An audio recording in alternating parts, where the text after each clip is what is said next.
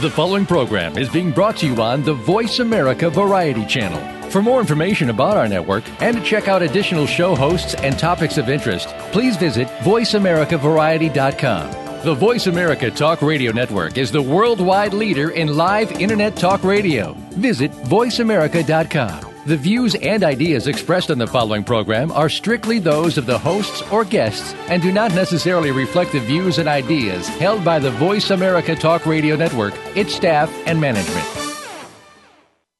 Gas man. How the hell do they know that I got gas? A giant, hairy creature, part ape, part man. Man, you got to check it out. It'll boogie woogie on your brain.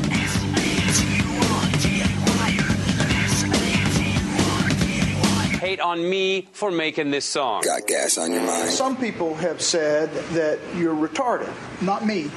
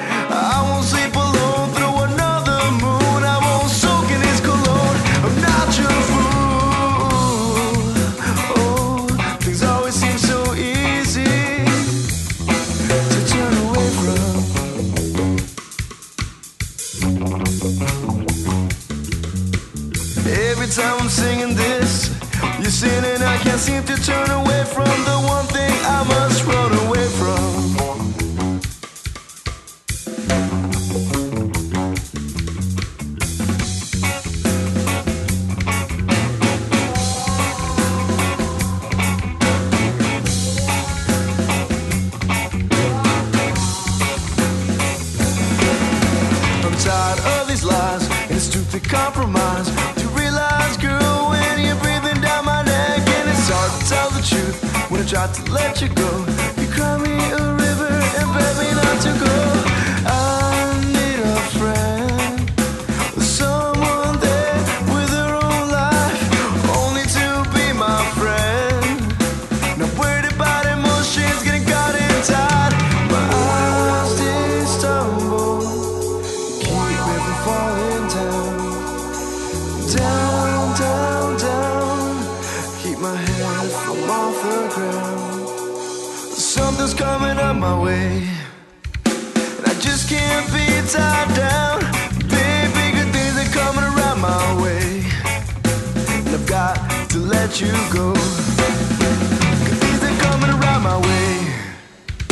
I just can't be tied down. Baby, good things are coming around my way. It's Fayuka with Dirty Girl here uh, as you go global with Gas Man on the VoiceAmerica.com Variety Channel. Saturday, it's 1 o'clock Pacific time.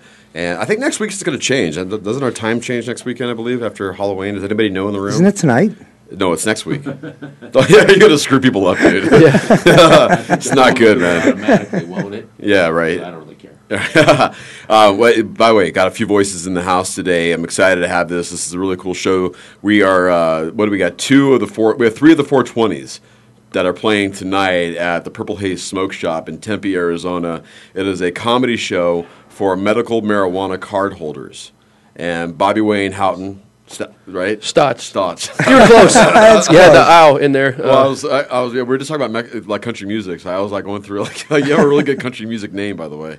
Um, sorry about that. oh, it's all right. There's reasons why I screwed that up. Uh, Bob Kubota is with us once again. What's up, Bob? How's everybody doing? Good. Bob, you're on mic f- uh, five. So, uh, Carl, you got the mic? I'm totally Yep. wrong, Mike. We're good to go back here. No, I can't hear you. I don't know if he is on the right mic.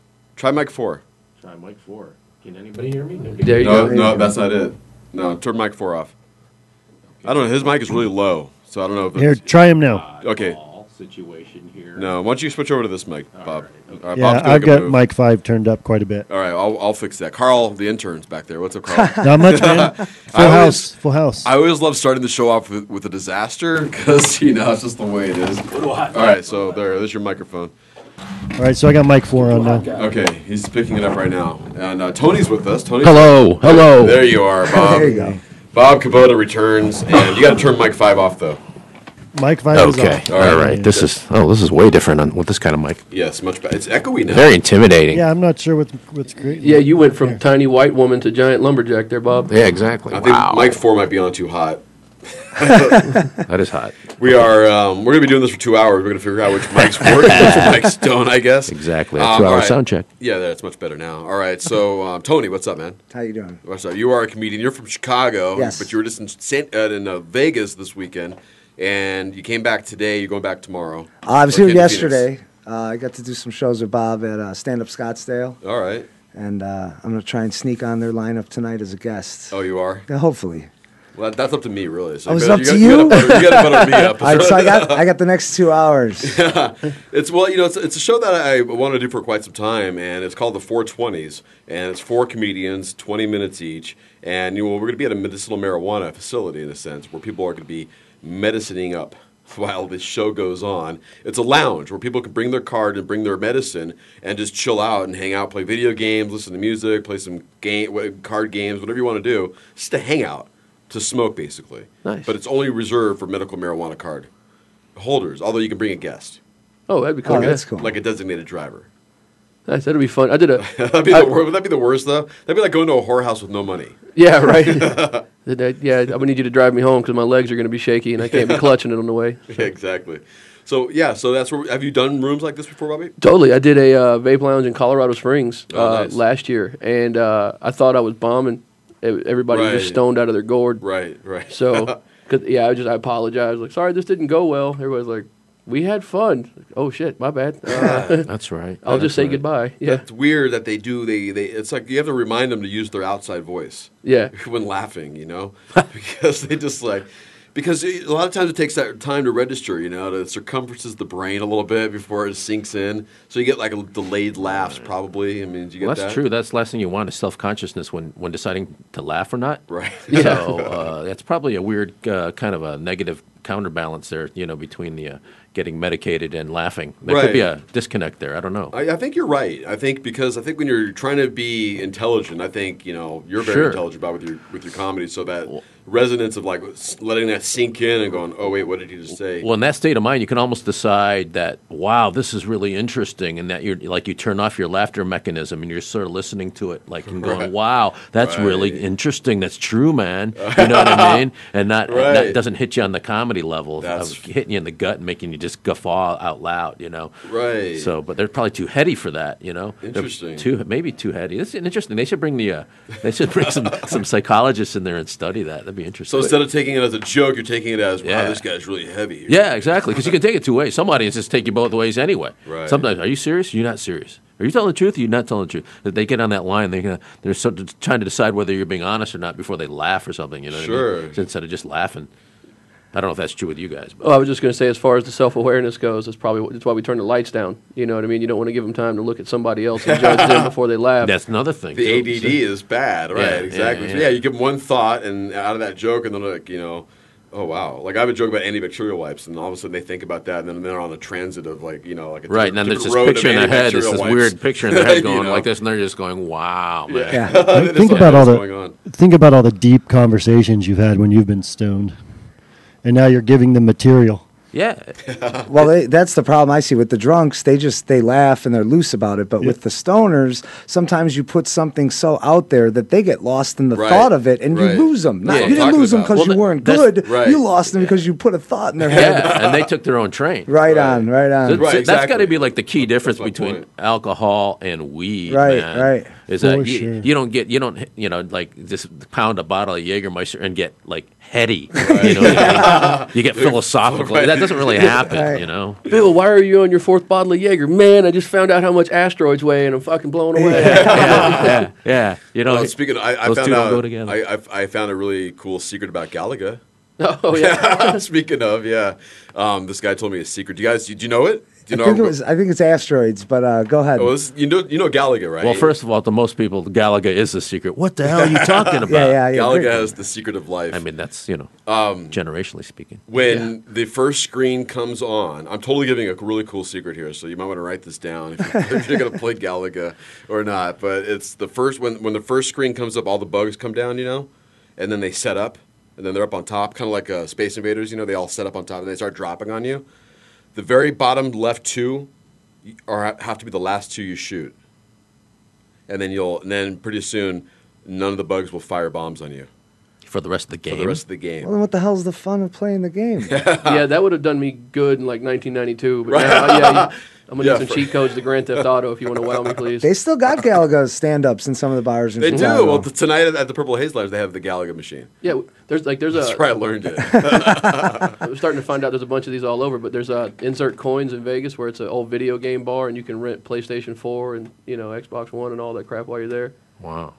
yeah, I think that's what they're going to do there too. Nice. Yeah, so man, they have to. I mean, like you need that extra stimulation, you know, So you're saying the bottom two on the left. on the left in the bottom row, Very close to the bottom already. The Okay, bottom the very row. bottom two, bottom row. Because those are the ones you blast away first, Usually first, right. Because they're the closest to the bottom. so what you got to do is you got to kill everybody else. you got to be damn quick. It's very tough. You Yeah, gotta- so all basically, right, you got to hide out to the very, very All far right. right corner, and then these last two keep doing this cycle, Uh-huh. and they keep dropping on you. They keep dropping bombs. You just have to wait till they stop shooting. Okay. Wait a couple more cycles, Uh-huh. and then boom, All right. I mean, you got know, unlimited, or at least I'm never going to test this out. Or anything. and it wasn't But- Jägermeister that helped you figure that out. No, it was not. That's Yeah. serious So strategy. there you go. Exactly. That's what re- weed Right? brings to the conversation. Right. Um, what? Uh, yeah, I was gonna go into like the King of Kong. Have you ever seen that movie?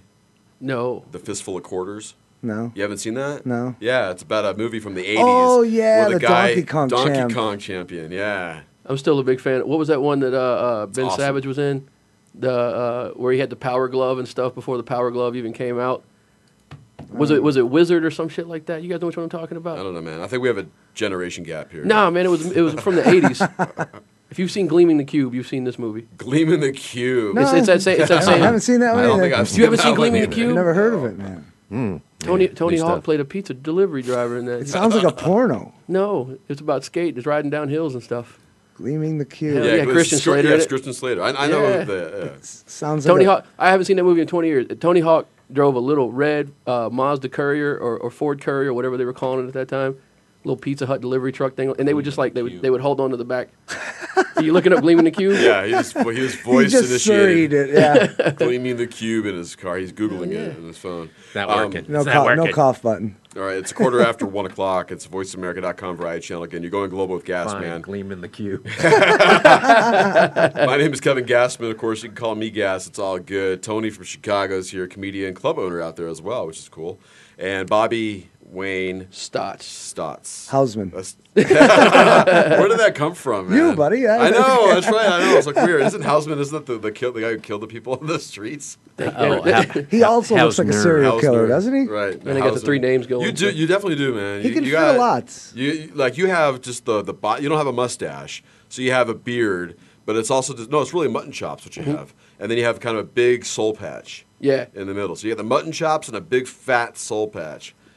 I look like the guy that towed, like I tow your car to the last place Yes. you were ever seen. that's, what, that's, what, that's what I look like. So look, uh, that image. People get up on you get up on stage for comedy. I mean, what are they expecting from you? Because I know I've seen your bits already about from the South. Yeah. that's where you're from, right? Yeah, everybody kind of expects that. Like I, I, you see me right now. I'm wearing sleeveless shirts.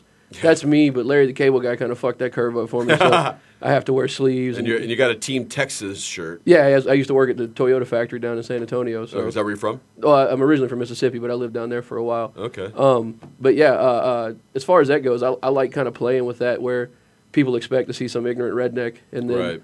you know, kind of dive in on, on everything from dealing with stereotypes of being a redneck to, uh, you know, uh, just shit that I hate out in, in, in the news and what's going on in the world. So Right. it's kind of fun. People don't expect that from me just because of the way I look and, and you know, kind Kind of of a little more worldly, a little more knowledgeable He's about a other smart things. comic, Bob. right? and, and I'm not I'm not as close minded as most Southern people are. So So let me ask you this: When you know going through material that you want to talk about being a redneck, how much you know? Of course, you have um, what's his name? Um, like Foxworthy. yeah. Okay. So like uh, when you're coming up with your ideas and jokes, did you have to reference at least to make sure he didn't do them? Uh, oh, totally. It, it was always. I kind of wanted to go. First of all, you just acknowledge. You know, like the the first thing I'll acknowledge in one of my bits is eh, people always hit me with that incest thing. So that's kind of the first one I'll do to kind of get everybody on the same page. It's like, all right, you think I'm from the South? Everything you've seen about the South involves fucking racism and cousin fucking.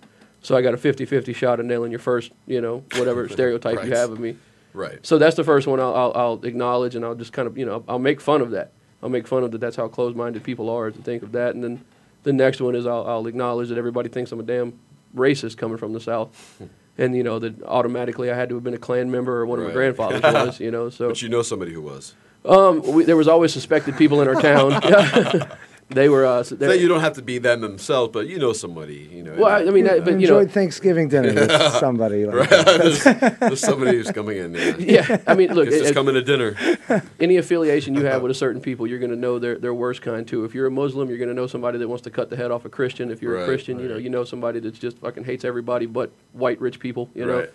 Right. So anytime you're involved with a group, you're going to know at least one or two of the extremes. Of too. course, I know. So So isn't that the basis of all comedy? Like we all have to like kind of go against our, our, our, our stereotypes or whatever or whatever whatever people's prejudices are. It's basically and even people that are assumed to be prejudiced. That's a prejudiced view. See, Yeah. that's what's so funny to me is because you're being prejudiced against those people too. Right. Because they're not all like that either. You know what I mean? So it's a ridiculous stereotypes are ridiculous all around. Just for that matter, you got to take everything on an individual basis. You know, and that's the only way you can analyze things, right? As- you know, because like Sure. yeah, I mean, I get stereotypes against me, stereotypes against you, and those stereotypes against people from Chicago. It's brutal, man. right. Like Brutal. you got to play up to it, not insult. well, as, Right. Well, yeah, There's you got a fine line. Yeah, it's that fine line where you don't, you, you're not insulting people, but they get what you're saying. Right. I had a thicker Southern accent as a child, and because I would get made fun of when we would travel places because I have a Southern accent, everybody automatically assumed I was stupid. right. So I, Well, I that's true. I mean, I mean, you're, you're not.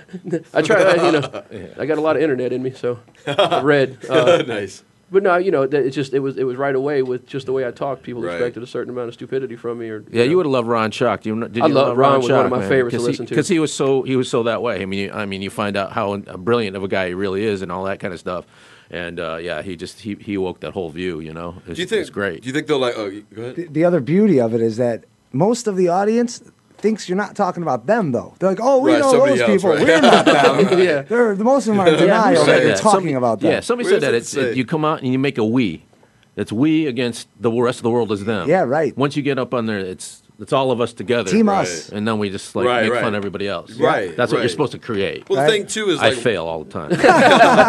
Why are you- you enemy? But if you're going to point out someone's stupidity and maybe something that someone in the crowd does do, you know, you can always say like, you don't have to out yourself for this. you know, you don't have to like volunteer the information that you are that person that we're making fun of. You know, because some people in that crowd might get upset and actually heckle back on you, right? I mean, does that happen? oh, totally. I mean, like you're trying to be smart, and, and all of a sudden this guy's like, "Hey, fuck you, man," you know, or You can't expect to make people think or make people laugh at something they're uncomfortable at without sooner or later someone wanting to respond, and s whether it be positive or negative. Right. If you're going to make people think, you're going to make them speak, and it's just something you got to be ready for. And if you attack them, then it, you probably didn't feel you know legitimate about what you were talking about anyway, or else you could have had a conversation with that person right. in a funny manner. Well, you know, I think you- it's one of the last safe places that you can go and laugh at that stuff. In some ways, you know, Well, it should be a it's- safe it's- haven You're for that. protected. You're sheltered. Everybody else is laughing at it with Right. you. So you're you're more free to laugh at the things that maybe you used to laugh at more often outside of a comedy club. Good point, Carl, the intern. But then you have people that dive in, like we were joking about earlier. You have some blog writer that shows up that has 10,000 more followers than you, and now they have more power than you. So now you get shit on because you made one joke where they heard the trigger word. You said abortion, but they didn't pay attention to the rest of the bit. They just heard that trigger word, and they started. They already got their counter argument going because of that trigger word. So That's that's how news is made. Yeah, there you go. nice, man. All right, well, it's uh, 122. I always just like to throw the time out. Oh, yeah, like the classic guy. Yeah, 22 it's- past the hour. It's my, it's my old radio that in me, you know what I mean? Um, which I don't do anymore, so I've just been doing uh, this now.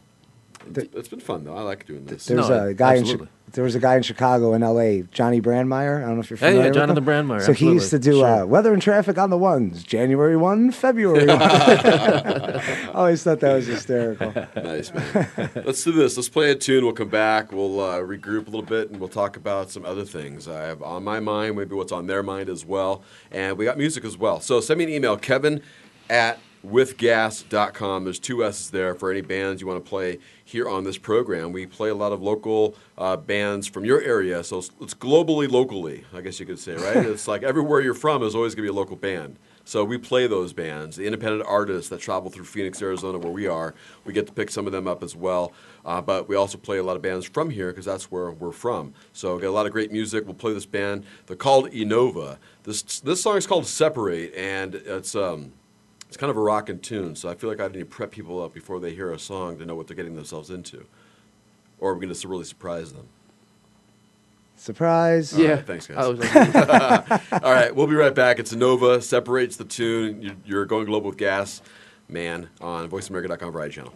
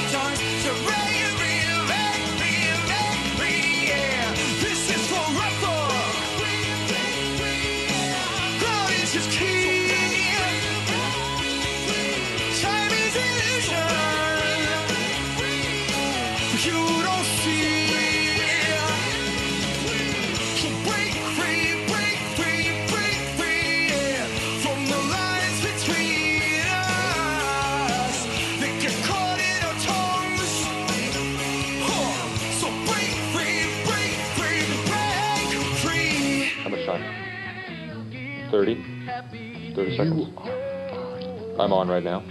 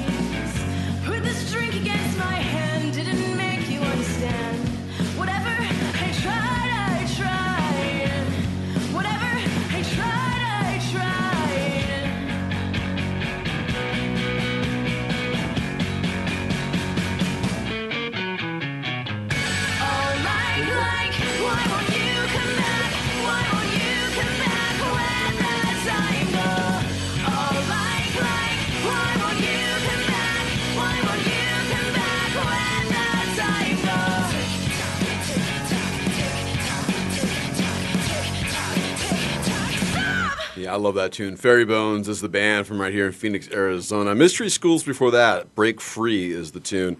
Uh, drummer is uh, Mike Cosgrove of Alien Ant Farm. That's a little side project he's got going on with that band right there. So you're going global with Gas Man. It's 1.30 here on your VoiceAmerica.com variety channel program, uh, 1 to 3 p.m. on Saturdays. And I am joined by a couple of the comedians that will be joining me tonight as we uh, perform some comedy at a show called the 420s.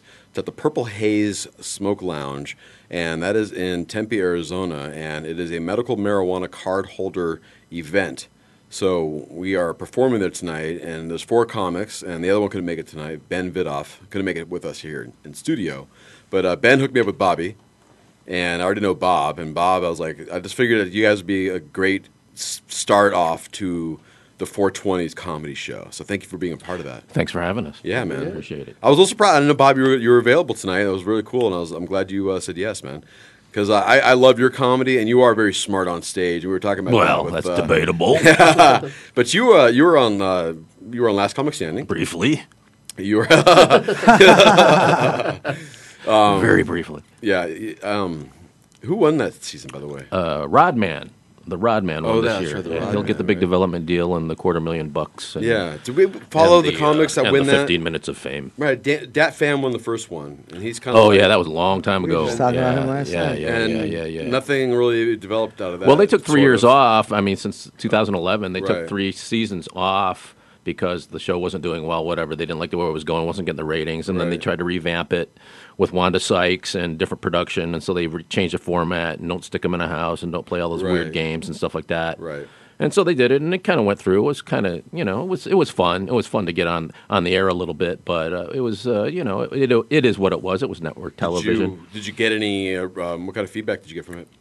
A lot of hits on Facebook. Yeah, a lot of views on YouTube and kind of stuff like that because you had to go there to see my whole set because I only showed a short clip on the on the show. Right. So they directed Uh, you to your page. Right. Well, they had it on their NBC's website for a long time, and Oh, I then they keep a counter on it, and then people are still hitting it too. Yeah. I mean, they're still. What did you see the jump at? Where, like, where were you at before all of a sudden the show came on? Then boom, Uh, I was saw at huge- like zero, maybe less than zero, if Less you remember that zero. I- movie. I do remember that movie. Yeah, and then uh, a little bit above, a little baby bump, but not, nothing obviously crazy. Yeah. That's well. I mean, you got good. You got gigs out of it though, right? Well, I mean, you got something to offer people. You know, you can say, "Hey, look, I did this show," and they look at you and go, "Hey, he looks good on national TV. Maybe we could put him on a late night talk show or something like that, Right. something like that." I don't know. No. But the response of people who saw it was positive. I mean, almost all positive. Well, yeah, of course it is. I mean, Well, it's not, of course, anything, as you know in this business. They can decide Well, to hate anybody at any time. okay, and that's then, true. Then I the mean- dogs smell the blood, and then, you know what I mean. Then people pile on just because I think it's fun to pile on, don't you think? Yeah, So, I mean, absolutely. I don't know. Uh,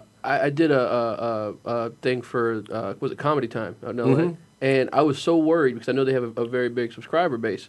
I was so worried I was going to get trashed. Anybody that tried to trash any of my jokes, Right. there was like five or six people that would defend the joke and be like, "You're an idiot for not getting it." And I was Oh, like, right on. Wow, I've never. Same thing. I figured they were going to jump right on, and I was like, "This is where I quit comedy and look for a fucking job or application Nice. somewhere." So yeah, when you get positive feedback from the internet, you're like, "All right, all right." Well, it just kind of justifies your joke. Yeah, you yeah. know, the thing is, like, I know it's funny, people laugh, but sometimes when you're at a comedy club, you get kind of gratuitous laughs.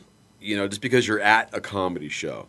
So I think a lot of people, I think you get a little head start, is what I'm trying to say. Right. As opposed to going somewhere where it's not typically a comedy show, like you know, a bar or somewhere else, something like that, where you're really gonna. Those are your real true laughs. If you know you're really funny, those guys will, you know, they'll because they don't want to pay attention, but they're listening. And if you're laughing, if, you'll turn around and start paying attention.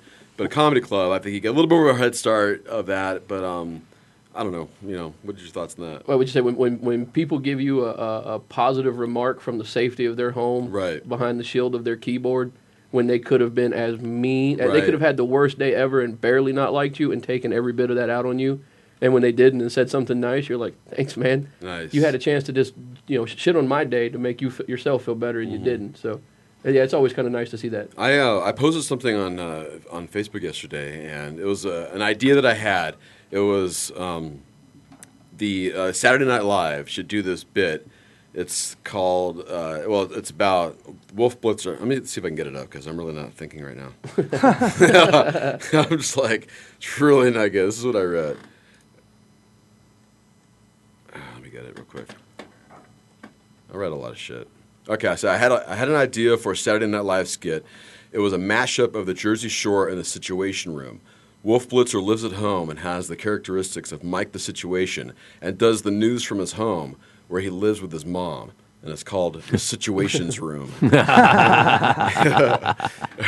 funny. Yeah, I, I think it's pretty funny. I, I've kind of sat on that for a little bit and it's never really put it out. But then uh, someone wrote, "Oh, the Soup did that in 2007." Oh wow. Yeah, I'm like, oh, I had no idea. First, I had no idea the Soup was still on, you know, but I didn't know they did that. And then someone else posted that the Simpsons did that, and I was like, I had no clue. Maybe I mean, Oh, really? Yeah, Took those so- same two exact things Really? and put them Yeah. together. Wow. Yeah, so it, it mm. makes me feel good that the Simpsons did it because someone's ripping someone else off I'm as well. suspicious. Yeah. But I didn't know anything about all that, so I would never post something that's hacky or anything like that. But you know, for someone like I thought I had a good one there, and, and was, when someone said no, the soup did, I, I felt like shit. I was like, damn it, you know, I didn't really mean to hack something like that. Well, no, that's just not really likely to happen. That's why it's so weird. Yeah. I mean, you know, But we- then the Simpsons went on, I'm like shit. Now it's like out there, like everyone knows that it's not like shit. Now it's I, uh, you know, like well, I see. I think it's entirely possible. You got seven billion people on the planet. There's only you know so many thoughts that can happen, and sure you can have individual and original thought, but sooner or later you're going to find someone that shares the same exact sentiment. That's why some jokes when you say something, people start laughing so hard. They're like, "I fucking thought about that, but I never thought about to say it that way." You know, like right. so. You know, I, I think we do share a lot of the same thoughts. It's just you search for ways to say it, and some things only come out a certain way. Eventually, you know what I mean? Like you, you go for a certain uh, uh, shortness to a joke or something like that. Then it, you know you're you're gonna eventually step on some of the same. Not intentionally. It's just Of course not, right. You're gonna share the same thought. I mean, Yeah. there- there's a certain reason that we started a new country. A certain amount of people had the same thought. To, Sure. Let's get the fuck out of here. and I wouldn't do that on stage. That's not a stage joke. That's a Facebook joke. It also comes down to content too, and what you, what you're looking at. Because I, I feel like if you take 50 comics and let them watch the same newscast, you're gonna get three, four jokes out of them 50 comics. They're all gonna sound the same. Right. So if your content is pop culture, just like hundreds and thousands of it. other comics, you guys are gonna have clashes. so it's what content you allow to Sure. feed into your comedic brain. That you know, if it's less than what everyone else is doing, you have a lower chance of hacking. You, you know, I had, I had a concept once. It was at the supermarket, and they had the macaroni and cheese boxes, right? And you know, it shows you um, the calories. It says uh, as prepared, and you know, like an as prepared calorie and not prepared. But I'm like, who's using it not prepared? you know what I mean? Like, what's the point? So I thought that was a little bit of a joke, and I was just randomly on YouTube, just like you know, get down the rabbit hole of you know of, of uh, comedy bits. Somebody in Boston had that same exact joke. Mhm. I was like, holy shit, Mhm. that was weird. And I was like, well, I can't do that. Like, well, shit. since comedians are spreading like Ebola, every idea touches another guy and it doubles, and then it doubles, and I mean, there's everything. Everything possible is being analyzed. You know what I mean? Every little micro movement you do, the way you blink your eyes, being analyzed by a comic. Someone will say something. Just to be well. First of all, I mean, it's just joke mining. It's uh, observation mining. You know what I mean? So one different will be. You know, so this will be different. You know what I mean? I mean, there's only so many things you can analyze, right? I don't know. You know. I saw um, uh, Ellen DeGeneres and Jim Gaffigan did the same exact joke. It was about the moving sidewalks, you know, that usually at the airports and stuff like that, and how you feel like a superhero. Although she said it was like one, I think she said Wonder Woman or something. What'd she say? Uh, something like that. Yeah, whatever. but- Exactly, but, it was like it was the same concept. Basically, it was same almost joke. the same exact joke. When you strip it down, it's the same right, joke. It's the same know? joke. and that happens all the time. And there's not a whole lot you can do about that. There's just not a whole lot you can do about Right. that. You know. And there have been times, and definitely people think of the same jokes. I mean, there's probably two or three times throughout over the years where someone's, hey, I do basically that joke. Right. You know, and have to stop doing it or whatever. And then you know when it's so close, it's not necessarily uh, somebody. You know, you can take a joke and change the words and change the guy's name and call it a new joke. You know, Right. like some people do. So, but So- so, you got to you still got to know in your heart whether that's still the same joke. Okay, so do you think it's important to put your material up online to establish it right away, almost like you're, you know, you're copywriting your stuff? This is mine. This is the date it came up. If you can prove you did it earlier, if not, fuck you. you yeah, know what I mean? guess that's hard to back yourself though, just by yourself. You need really much the whole pack of comics that have been watching you do it for like years and stuff. Now you know everybody knows whose bits are whose, and it's basically the community that's going to say, "No, that's his, Right. and that's his." And he, that guy who went on America's Got Talent and stole the other guy who came on. Did you see that? No. Oh, This I- I know- yeah, I know yeah. exactly The, what the talking about. contestant came on, and then the guy who's working warm up on the show realized this guy's doing my closing bit Yes. as his bit on the show, and What these guys just name? working. It was actually Howie Mandel recognized it. Yeah, It- yeah. Uh, uh, uh, I hate to throw the guy under the bus, but it was Greg Wilson. Oh, okay, yeah, yeah, that's Uh, right, it was- that's was, right. It was Greg Wilson. He was he was he was uh, he was going, and this was this was all in press. I'm not putting his name out there. No, Like, No, no, no, it's all out there. It's all out there. Yeah, I'm not out in the duty. Yeah, no, not at all. And see, I, I mean, this is where I've seen Greg a number of times now, and Greg is fucking funny. I interviewed him a long time And, ago. I mean, I've seen him do. I, I, he was in uh, uh, Vegas what two weeks ago, and I watched him do an hour of crowd work. Uh-huh. And I was like, dude, there's no way if he ripped that bit off. I'm I'm very very disappointed if he did it intentional because he's got so much better stuff. Right. That he should have been doing instead of a ripped off bit. If if he if he legitimately it was just did one it- bit, or was it a long, lengthy bit? It's a lengthy bit. I mean, and they're, they're, the videos are, are put side by side, and you can see them and make your own decision. It was like this other dude's like closing bit. Okay. So I mean, it was And this some other very well developed. who? You He's know? the warm up comic for he the was show. working warm up on the show. Oh, I got you. So, and, it- and the dude's been doing it for like 20 years. Oh, Yeah. wow. So he's got videos. So he did it the same show. He did the same bit. The At same last show? comic standing. The wa- Oh, with the guy right there doing this warm up, the guy is right there standing off stage watching the show, and then Holy he just flips crap! his Who's the lid. warm-up guy? I, I, don't I forgot his name. Now Yeah. check this That's out. usually how it works, right? You forgot the You guy forgot the who guy's stole name who actually- exactly. It's like Larry the Cable Guy. What's the name of the guy he stole that all from? Yeah, nobody knows. Uh, aren't- we're just feeding into this, aren't we? That's so bad. I have a bit, and Tony has been, he's known about this bit since the very beginning because I ran it by him and he actually helped me workshop some of it. Was uh, I have a bit where I take the whole uh, uh, civil rights struggle for black people Oh, and replace it with fat jokes. It's all fat people. It's just one big, long, silly pun, Uh-huh. and it gets uncomfortable at times, and it, you know what I mean? It's, Sure. it's, it's a fun bit to play with. I did that at a show in Vegas, uh, and it's, it's the, uh, the Dirty Show. It's like 200 people there. Did the joke, joke went over well. Two comics after me, another guy does one punchline that sounds, it was identical, word for word. I looked it up. He's got the same exact punchline where I talk about if fat people are going to be their own race of people, how are they going to get their rights? You know they ain't going to march for them. he has almost that same line verbatim, and we had never seen each other before that night. Uh-huh. When he did that joke, about half the audience turned and looked at me, and I was like, I don't know what the fuck to tell y'all. You know what I mean? Maybe he came, and I, I kind of got mad about it, and I ran it by a few other comics, and one of the comics said the one thing that put me in check. He goes, "It's kind of an easy punchline to come across, man." And when he said that, I was like, "Okay." Make my bitch stronger, then you know, get even farther separated from what he's doing. So you don't have to necessarily take it as, as, a, as a negative thing. You're saying I got to find another way to tell it. Go deeper on it. You know what I mean? Sure, sure, Yeah, if sure. you if you share something that somebody else does, it might be hack. Yeah.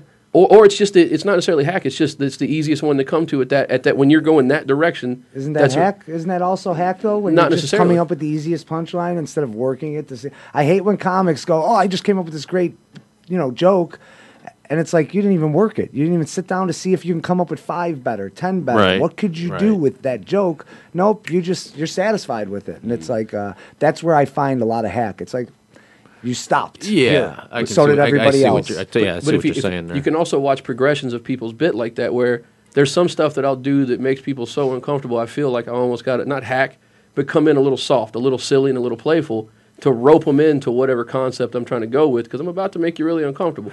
So if, if I kind of like soft shoe it a little bit, I can get you vulnerable and I can backdoor you, and then we're, like you said earlier, we're all in this together, and then I can go into the hard shit. So You don't, sometimes you, you don't get naked on stage. No, I've- It's not that kind of. You'll see uh, how Not hard that I kind of- sweat. not that kind of backdoor. Yeah. But I mean, you know, I can, the, the hack thing I do understand. If you hit that and stop, then total, you're you're fucking you're being lazy. It's you know? lazy. Yeah, it's lazy. Right.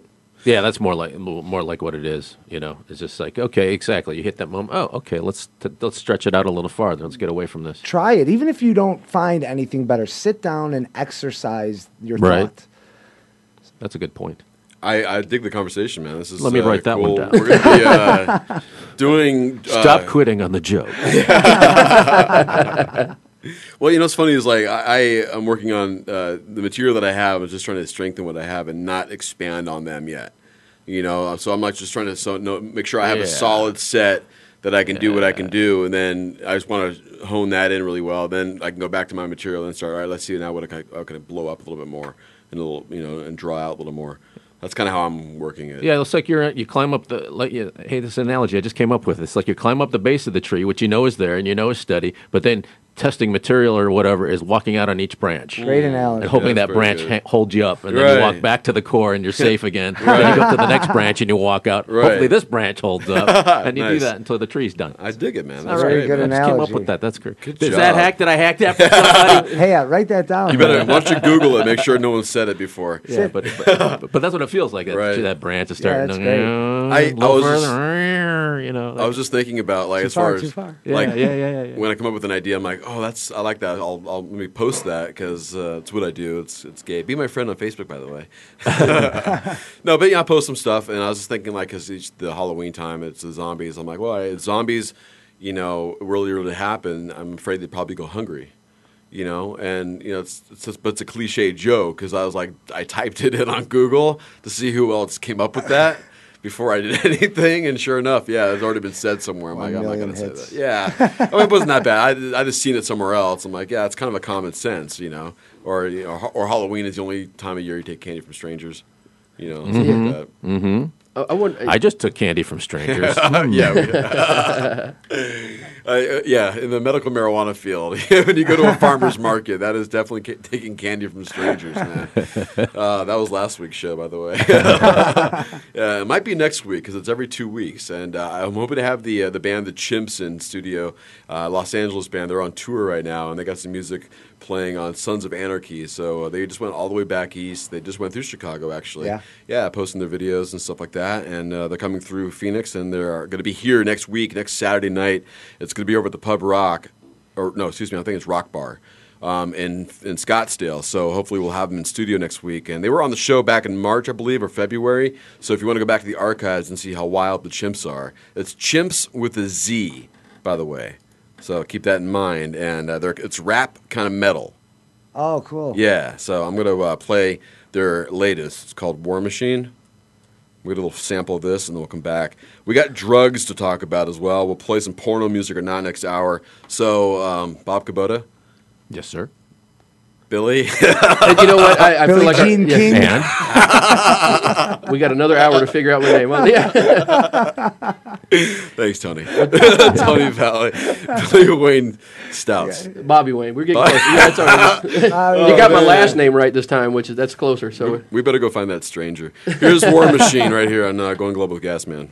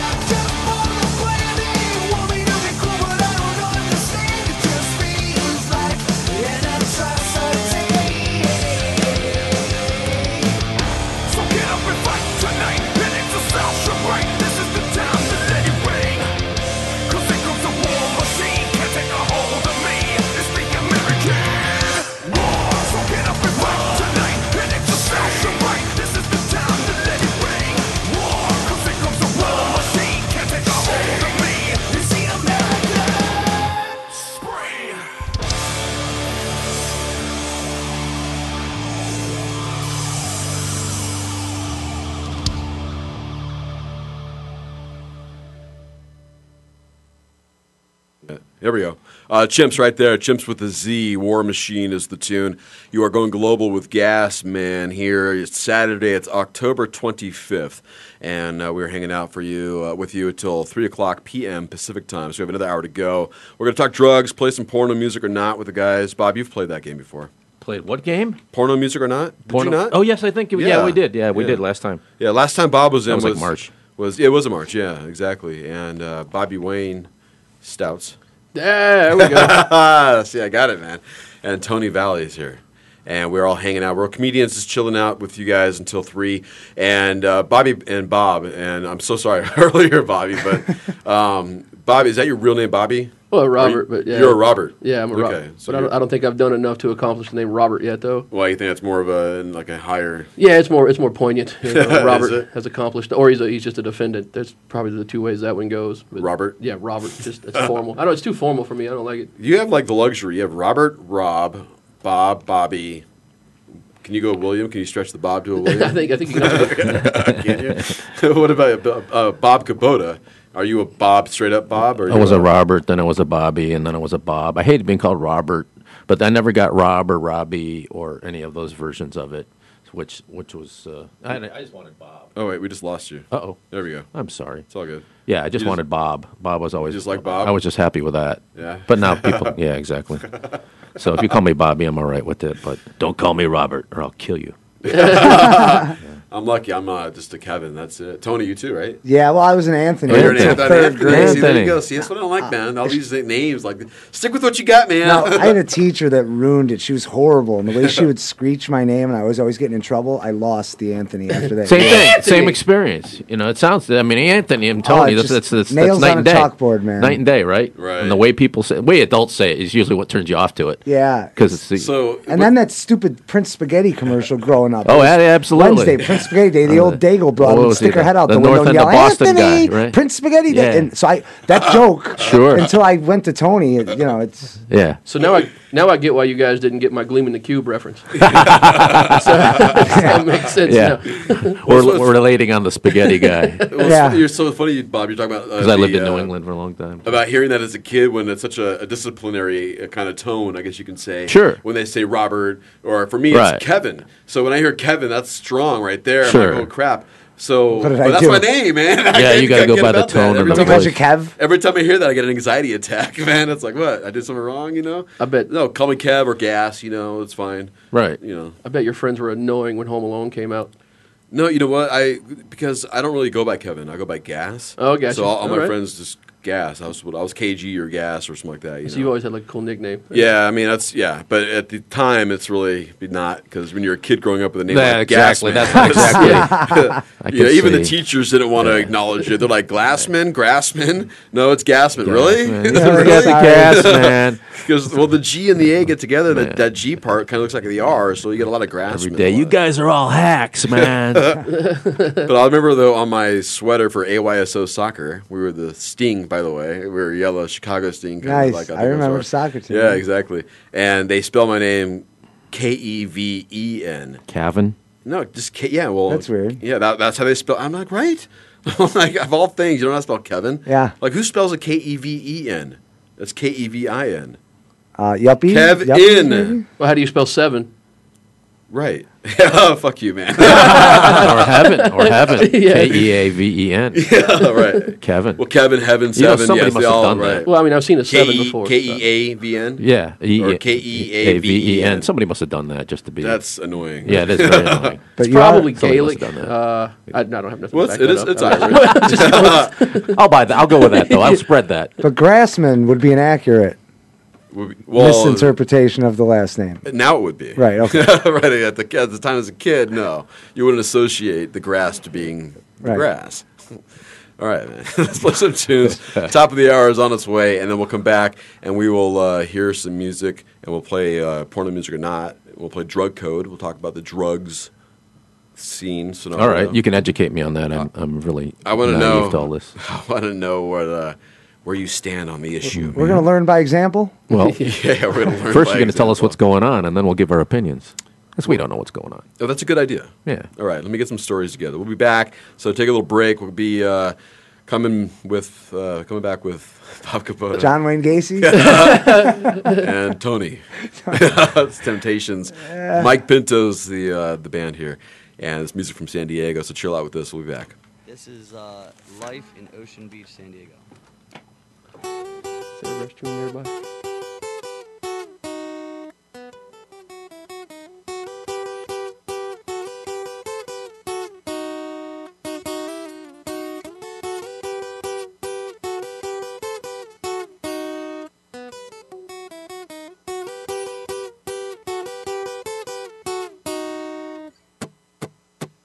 Everywhere I turn, I learn a meaning of the word temptation.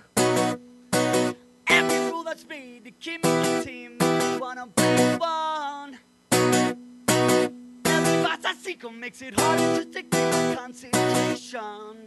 And every girl I see's got some love for me, damn, I wanna miss some. And I say, oh, devil's got a hold on me. I sold my soul to the deadliest of enemies. Than a saint. Running who I am and who I ain't. No need to fake it. My introduction to a path of self-destruction. And I can't shake it.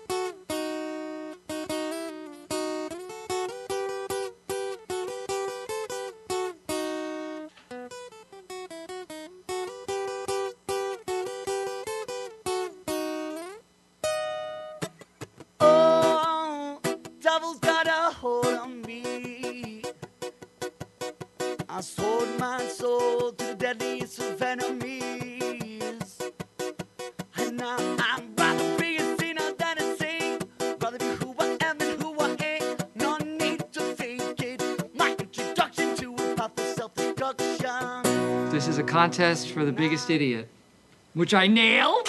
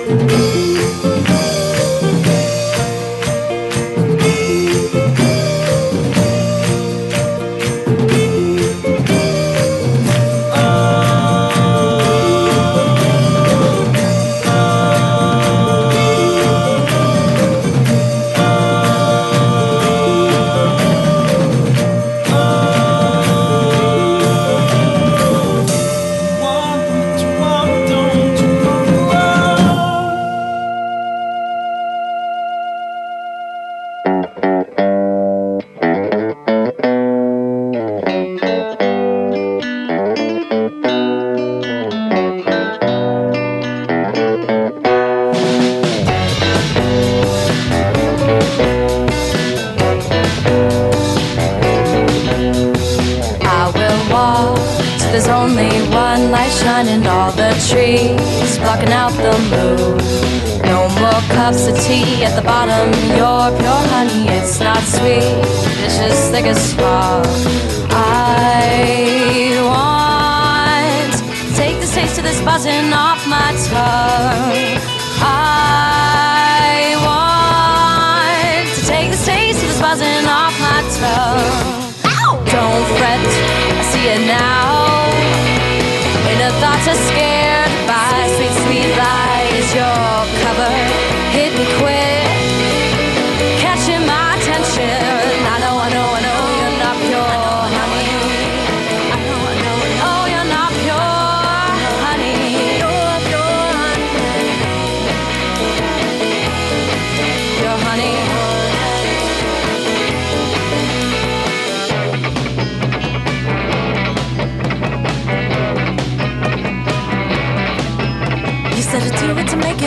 you feel? Did you hear it? Did you hear it? Are you for real? You just take a little taste. Think I'd like it? Be asking for Think I'll try it. Pure, pure honey. Pure, pure honey. Pure, pure honey. Pure, pure honey. Pure honey.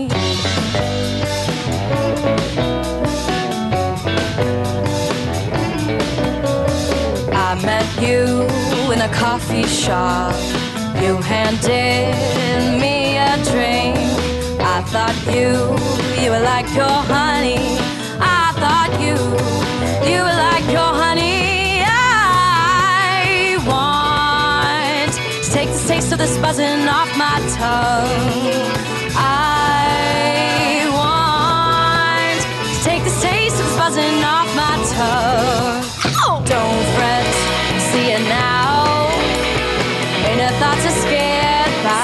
Sweet, sweet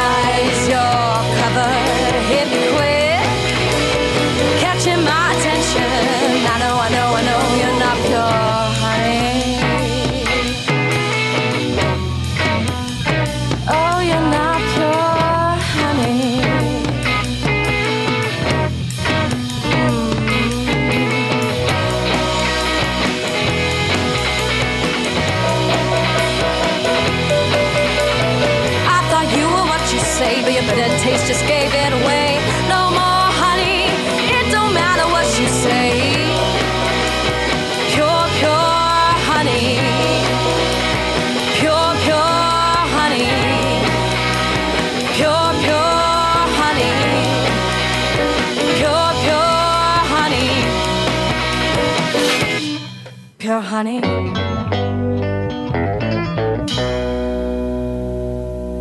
Sister Lip with Pure Honey and In Dreams. I'm going to speak correctly today.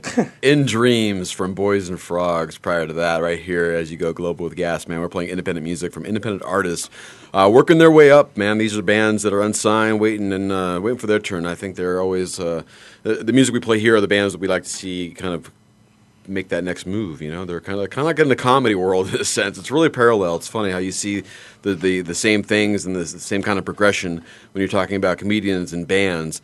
Um, I think it's almost the same equalization too because of uh, making it. It's very difficult, but you have to put yourself in the right positions to be uh, at least making money and doing what you love to do. And I think that's what you know we all strive to do is to if I can make money and live and be a comedian on the road or you know be a traveling touring you know that's all I do you know same with being a band you know it's all we do we tour we just play music we it's it's awesome man. It's a it's a long road it's way easier for a comic, I believe, than it is for a band because you know, as a comic, it's even hard sometimes to motivate yourself to get out and do the things you do. Now you got a band, you got five guys that you got to have on the same page. And I've seen, I work with bands back home in Chicago, and there's so much animosity. One guy is usually the businessman and doing Right. all the work. Then he feels slighted because everyone else is dicking around. Nobody wants to show up for practice. It's really difficult to make it as a band to get everybody on that same page. Mm, that's, a, that's a good point. Yeah, you're absolutely right. Um, especially if you have like ten guys in the band, and they all end up hating each other by the end. Something's gonna happen Yeah. because you're not no one's you're not making it fast Right. enough, and there's you know well, come on we're good enough. And John and Paul and Simon and Garfunkel, they all hated each other at the end, didn't they? Instead, you mean fall? Yeah. fall Yeah. because uh, the real Paul McCartney's dead. You guys know that, right? Always has been. you know Yeah, that? okay, Yeah. sure, sure, sure. Yeah, sure, I know that. Paul McCartney is really dead. Go Google that. Documentary. Did you Yeah, this is- yeah, I documentary? just, I just see the, the documentary. Well, that was that was a, uh, a fake radio announcement, wasn't it? Isn't that what that was you know, the, off of? okay. The thing was, it was supposed to be a recording from George Harrison, basically on his deathbed. Right, he's in his bed after like, he got stabbed. Right, Right. and he's got this little, it's a micro cassette. They show you the cassette recorder, and what you're listening to sounds like it's from a studio. I mean, it's it doesn't work. Right, it's not scratchy. It's not you know like. Right. You know, it's like clean. It's it's totally doctored. That's the only thing that really threw me off right away. I go, that is not from that cassette. Right. And I was like, this is this is bogus. I It's think. still interesting. It It's was- very interesting. Yes. Very I'll have to hear it. I'll have to listen yeah, to Bob, it. you love it. It's that. a good shit, man. documentary. Yeah. Bob, you like Bob's into a lot of uh, I don't know. About, Investigative journalism. There you go. Okay. We'll Absolutely. call it that. Are you like Vice? That's, that's all you can call it. People call it other things because they don't like it. but- Conspiracies. or whatever word they want to use. Is that the, the investigative? J- investigative reporting, investigative journalism, just like anything else. You're a Vice fan, Bob? Forensics. Uh, I don't watch. I don't watch a lot of television. Have you seen Vice or Red Vice? They have a YouTube channel. Oh uh, no, I haven't. I haven't. You should check But them out. You I've like seen so many, and there's so many out there, and so many different kinds, and I'm sure they all lead to similar places. They're really good investigative journals. Yeah. Uh, they uh, they just bring you the facts. There's Yeah, no, that's we were it. talking about that today too, Bob. There's no Yeah. opinion to either side. No They opinions, got- just bring in some information. they Bring in had more a- information. They had a journalist die Right. this year, I think, because Uh-huh. they go to some bad, bad Oh, yeah. places. You know what though? I mean, look, you Well, Michael Hastings died last year, the Rolling Stone journalist. This is- they when do he in- blew up in his car Well, driving down right. Santa Monica Boulevard in his brand new state of the art Mercedes. Was it a Mercedes? I thought it was a uh, two door Pontiac GT. I believe it was a Mercedes because, uh, Oh, okay. yeah, it was. Uh, Well, it could still be a two door Mercedes. It just it had. Oh, okay, It okay. had that slope front like a Pontiac. I was like, what the hell is this? And this this dude supposed to be big time driving a Pontiac or? Yeah, no, I I, I believe it was some- a high end vehicle. That would make more Yeah, sense. Yeah, I know, Okay. but the, the engine the engine was was fifty blew fifty yards sideways down the street. Well, I mean, they're they're they're rubber mounted, so that's possible. I mean, it's it, you got to hit something hard. But I thought his Yeah. car just caught. I thought that, yeah, it was just driving down the street. And It said like 50 miles an hour. Right, right. And then you know. right, right. See, so, that- that- Any foul play? uh, well, see, they won't. That's like saying, where's the investigative journalism on that? They just called it a case, and that's it. Wow, that's unfortunate. Well, like uh, w- I- we were talking about this the other night, where you know, there's not it. it the media, I mean, we all know they control what they put out there. They have every, Mhm. they have every, you know, everything to stop, every check and, and, and balance Sure. in place to stop Right. something from getting through. One thing that's not getting through right now, as we were talking about this uh, a couple nights ago, is uh, this black kid was hung. He was lynched in North All Carolina. black kids are hung. Uh-huh. Yeah, Uh, just- sorry. lynched. Sorry. Huh? Uh, What? Can you be more specific? Yeah, he was lynched because he'd been having sex with a 30 year old white woman. He was a 17 Hmm. year old football player, and that's not making the news. You know what I mean? Like, Oh, that You know kind what of- is yeah, making yeah, the yeah. news is a uh, Notre Dame football white black player dating Yeah, Lisa dating Ann, the porn porn. star. Yeah, right, like, who gives a exactly. shit about that? shit? Right, exactly. Well, right. That's the that's the distractive stuff that you know right away you shouldn't look at. Right, Yeah. right, exactly. I posted on Facebook today. I just saw 22 soldiers a day are committing suicide Absolutely, over the and this has been happening for years. Yeah, like uh, the guy, he was a veteran. He said that's like a 747 plane flying on the side of a mountain weekly, and it's not making the news. Yeah, news. people have no sense of uh, you know the size of these uh, you know these occurrences, and this much of this is much of that. Yeah. yet they get freaked out about one, and they don't care about the other, and Right. it's just so hypocritical. Right. So when, you, when you're watching like the news or at least getting feeds online and everything, what do you differentiate is real and what's not? Y- You don't, but you, it's like anything else. You, you get multiple opinions. You get, you Make know, you don't, you don't stick with any one source. You, you know, you have to compare everything you see and what makes sense. And when people are saying this, and then some people, other people are saying they completely the opposite. Well, that demands further investigation. That's all. And people stop it right there, and then call names to the other side, and that's the end of the story. What do, you, what do you think about like reading comments? You know, because a lot of times if you read comments, some of them are really poignant. Some of them actually add a lot more value to the story themselves. Um, do you buy into those at all, or Uh, I mean, I change might your- read a few, but I don't, I don't, I don't put any stock in them because any idiot can sit and make a comment. You There- know, There's usually a lot of ignorance in comments. and Sure. you- it makes you want to strangle people because you get this. You have your own opinion when you read an article, but those comments give you the ability to see other people's opinions. Yeah. And when you see their opinions, it's like, did we just read the same story? Right. Sure, there's a lot of that. Isn't that strange? Yeah, man, yeah. But it shows you right in print how you are, how people are kept at bay by this program of divide and conquer. They call it, where you just make put something out there, and you know people are going to take sides immediately.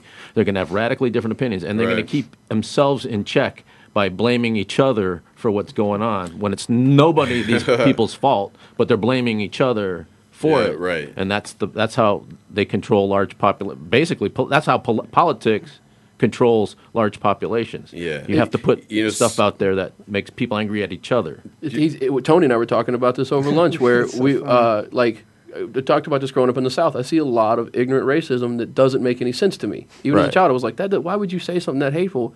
And then hang out with the people you just said that about. Right. You know what I mean? Like you'll drop you'll drop every racial expletive in the book and be white as hell. Talk about how black people shouldn't be on this on this continent, and then you'll get in your lifted Z seventy one bumping too short. It doesn't make any sense to me. You know what I mean? It just doesn't. So that, I, I started to question a lot of that stuff. That is weird, isn't it? and it's and it's just that it's it's Not the- as racist as they think they are. Exactly, it's taught. It, you, the person Right. before Right. you saw something in the news that told them that every black person's a monster and you need to stay out of their neighborhood because the cops are always there and the cops have to shoot them because they act like savages. That's what they teach you. Yeah. So then you turn around and you just pass that down through the generations, and sooner or later you got to be like, hold on a second, I was playing ball with these guys that look like the guys you're telling me to stay away from, cool as shit, and didn't treat me any different. So where's your argument now? Right. You know, and that's when you start to learn that they they pit us against one another because as long as Yeah. we're we're busy looking at one Yeah. another, do whatever the fuck they want to, Yeah, man. Yeah, absolutely. Distractions. Yeah, it's. I mean, we got a you know voting. We're doing that in about a week and a half, right? That's coming up really soon. You know, you talk about the, the division. Yeah, is there a vote? Dude, I stopped There's watching the news eight years ago, Yeah, man. You know, Exactly. I'm watching all these you know, these negative ad campaigns. They're disgusting, by the way. Uh, if you've seen the one against Ann Kirkpatrick here in Arizona, it's a crying baby. Oh, I heard When about it. she I doesn't get her way, it. she she when she doesn't get her way, she throws a But- tantrum. but you know- and then you hear like the baby crying. you know, but these are It's meant to get you inflamed. That's the whole idea, though. I'm inflamed more m- against the people who are pu- putting that up there. Who are you for? Right, but it doesn't As matter opposed to this because person. they all play for the same team. That's one I know, that's the crazy. and they're meant to put out there and make people crazy, and that's the whole i- both ways. Both sides come out and make the other side crazy. Yeah. and that's that's how they. That, Th- those those commercials driving so me if nuts. We stop reacting like that to those uh, commercials, you know uh-huh. what I mean. If we just sit there and laugh at them or go Right. "nice try" Right, or right, right. whatever, That's what I do. Their all their power would go away. Of course, No, that's but what I people do. get outraged. Like, no, Yeah. we don't want that person. don't no, you're get right. outraged. Do you know what it reminds me of? It reminds me of like when you're watching a movie and like in the movie they're on TV showing a commercial or like a something they're making a parody of the the you know the elections and stuff like that. Oh yeah. And you see those commercials. It's what I'm seeing on regular TV. I mean, that's like a parody. Yeah, right. It is. And I God just, uh, bless America. got- well, well, okay, what was what was the one with Zach Galifianakis and Will Ferrell? oh, the No, candidate. the campaign. That was that oh, movie. Ex- campaign. that movie explained how That- American politics work 100. percent Yeah, the Koch brothers. People will go. Yeah. That was the most retarded movie of the no, year. Right. I It was loved the movie. I Yeah, thought it it was was good. hilarious. To be honest, with Genius you. movie, and It people was dismissed funny. because it made them think. It, it took them out of their comfort But they got zone. scared because is that really? I can't accept that's how it is, and that's another thing with you know with drugs or anything else, anything any kind of change or progression. People are scared of that. They don't want to know that what they've been thinking has been wrong all this time. Right. That's the problem. So, and you can't just go out to these people with your finger pointing at them, going, "Told you so, told you so." You have to open them up a little bit and expose them in a way that they'll never see it, and they're like, "Oh wow, I never saw it that way." You know what? Maybe I should take a second look. My my least favorite thing in dealing with anyone that, that deals with quote unquote conspiracy theories is the phrase "wake up."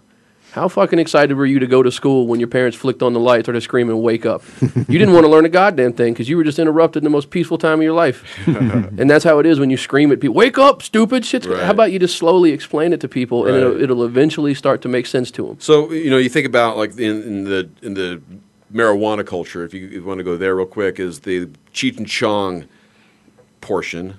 You know, Sure. and that is the one that obviously gets demonized by a lot of people. Oh, you're just a slacker stoner. You don't care. You're just lazy. You don't Sure. do anything. So where is the antithesis of that? Uh, Us, we're doing stuff with our life that's off the grid. The you know? respectable marijuana, you know, the, at least the ones that people would see in their eyes as Doctors, respectable. The- lawyers, right? yeah. well, there's there's that whole con- yeah there's that whole contingent that never gets any coverage. Most doctors don't give a shit if you're smoking it, Right. Because they know that that has basically no negative effects on you. You got Dr. Sanjay Gupta on CNN flipping 180, Finally. Right. going out saying no, there is all kinds of health benefits to this, and I have to change my tune, and everything I said before was wrong, and all this kind of stuff. So that's where it starts.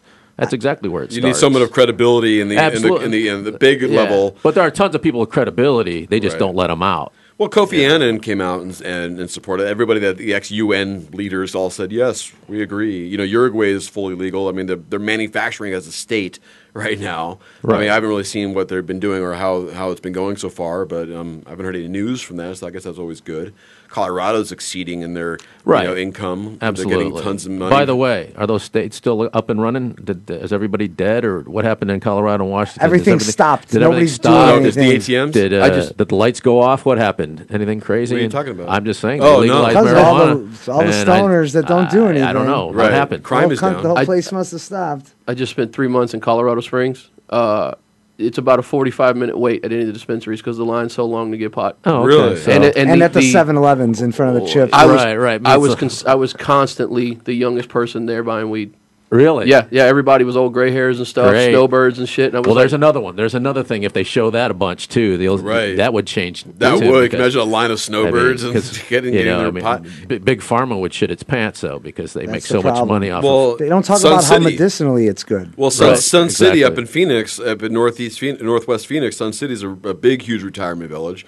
Uh, they're seeing a lot of medicinal mar- marijuana cards being added in that area too. So, Yeah. I mean, it is. I mean, the word's out. The thing is, people just need to ac- accept it. Well, there are so fact. many old people, or people in general, but especially the senior citizens now who, you know, for whatever reason, some people obviously are getting their coverage, but other people aren't because of the way the system's all messed up, and they got to do something, and they have to. They know they have to do something. They probably, they're probably doing their own Google research, and now they're probably coming to this conclusion that this will probably be better and cheaper than to keep going to the doctor and buying, Yeah. buying paying. They're also money for all this they're also having a lot of sex. Oh, well, and they are now, which is scary right now. A big STD problem in Sun City. Yeah, right. Well- there really is a big STD Yeah, yeah. problem. Can you imagine that? Can you imagine a little grandpa with uh, chlamydia back in the 40s? yeah. Still carrying it with him? He's still carrying it. do you know?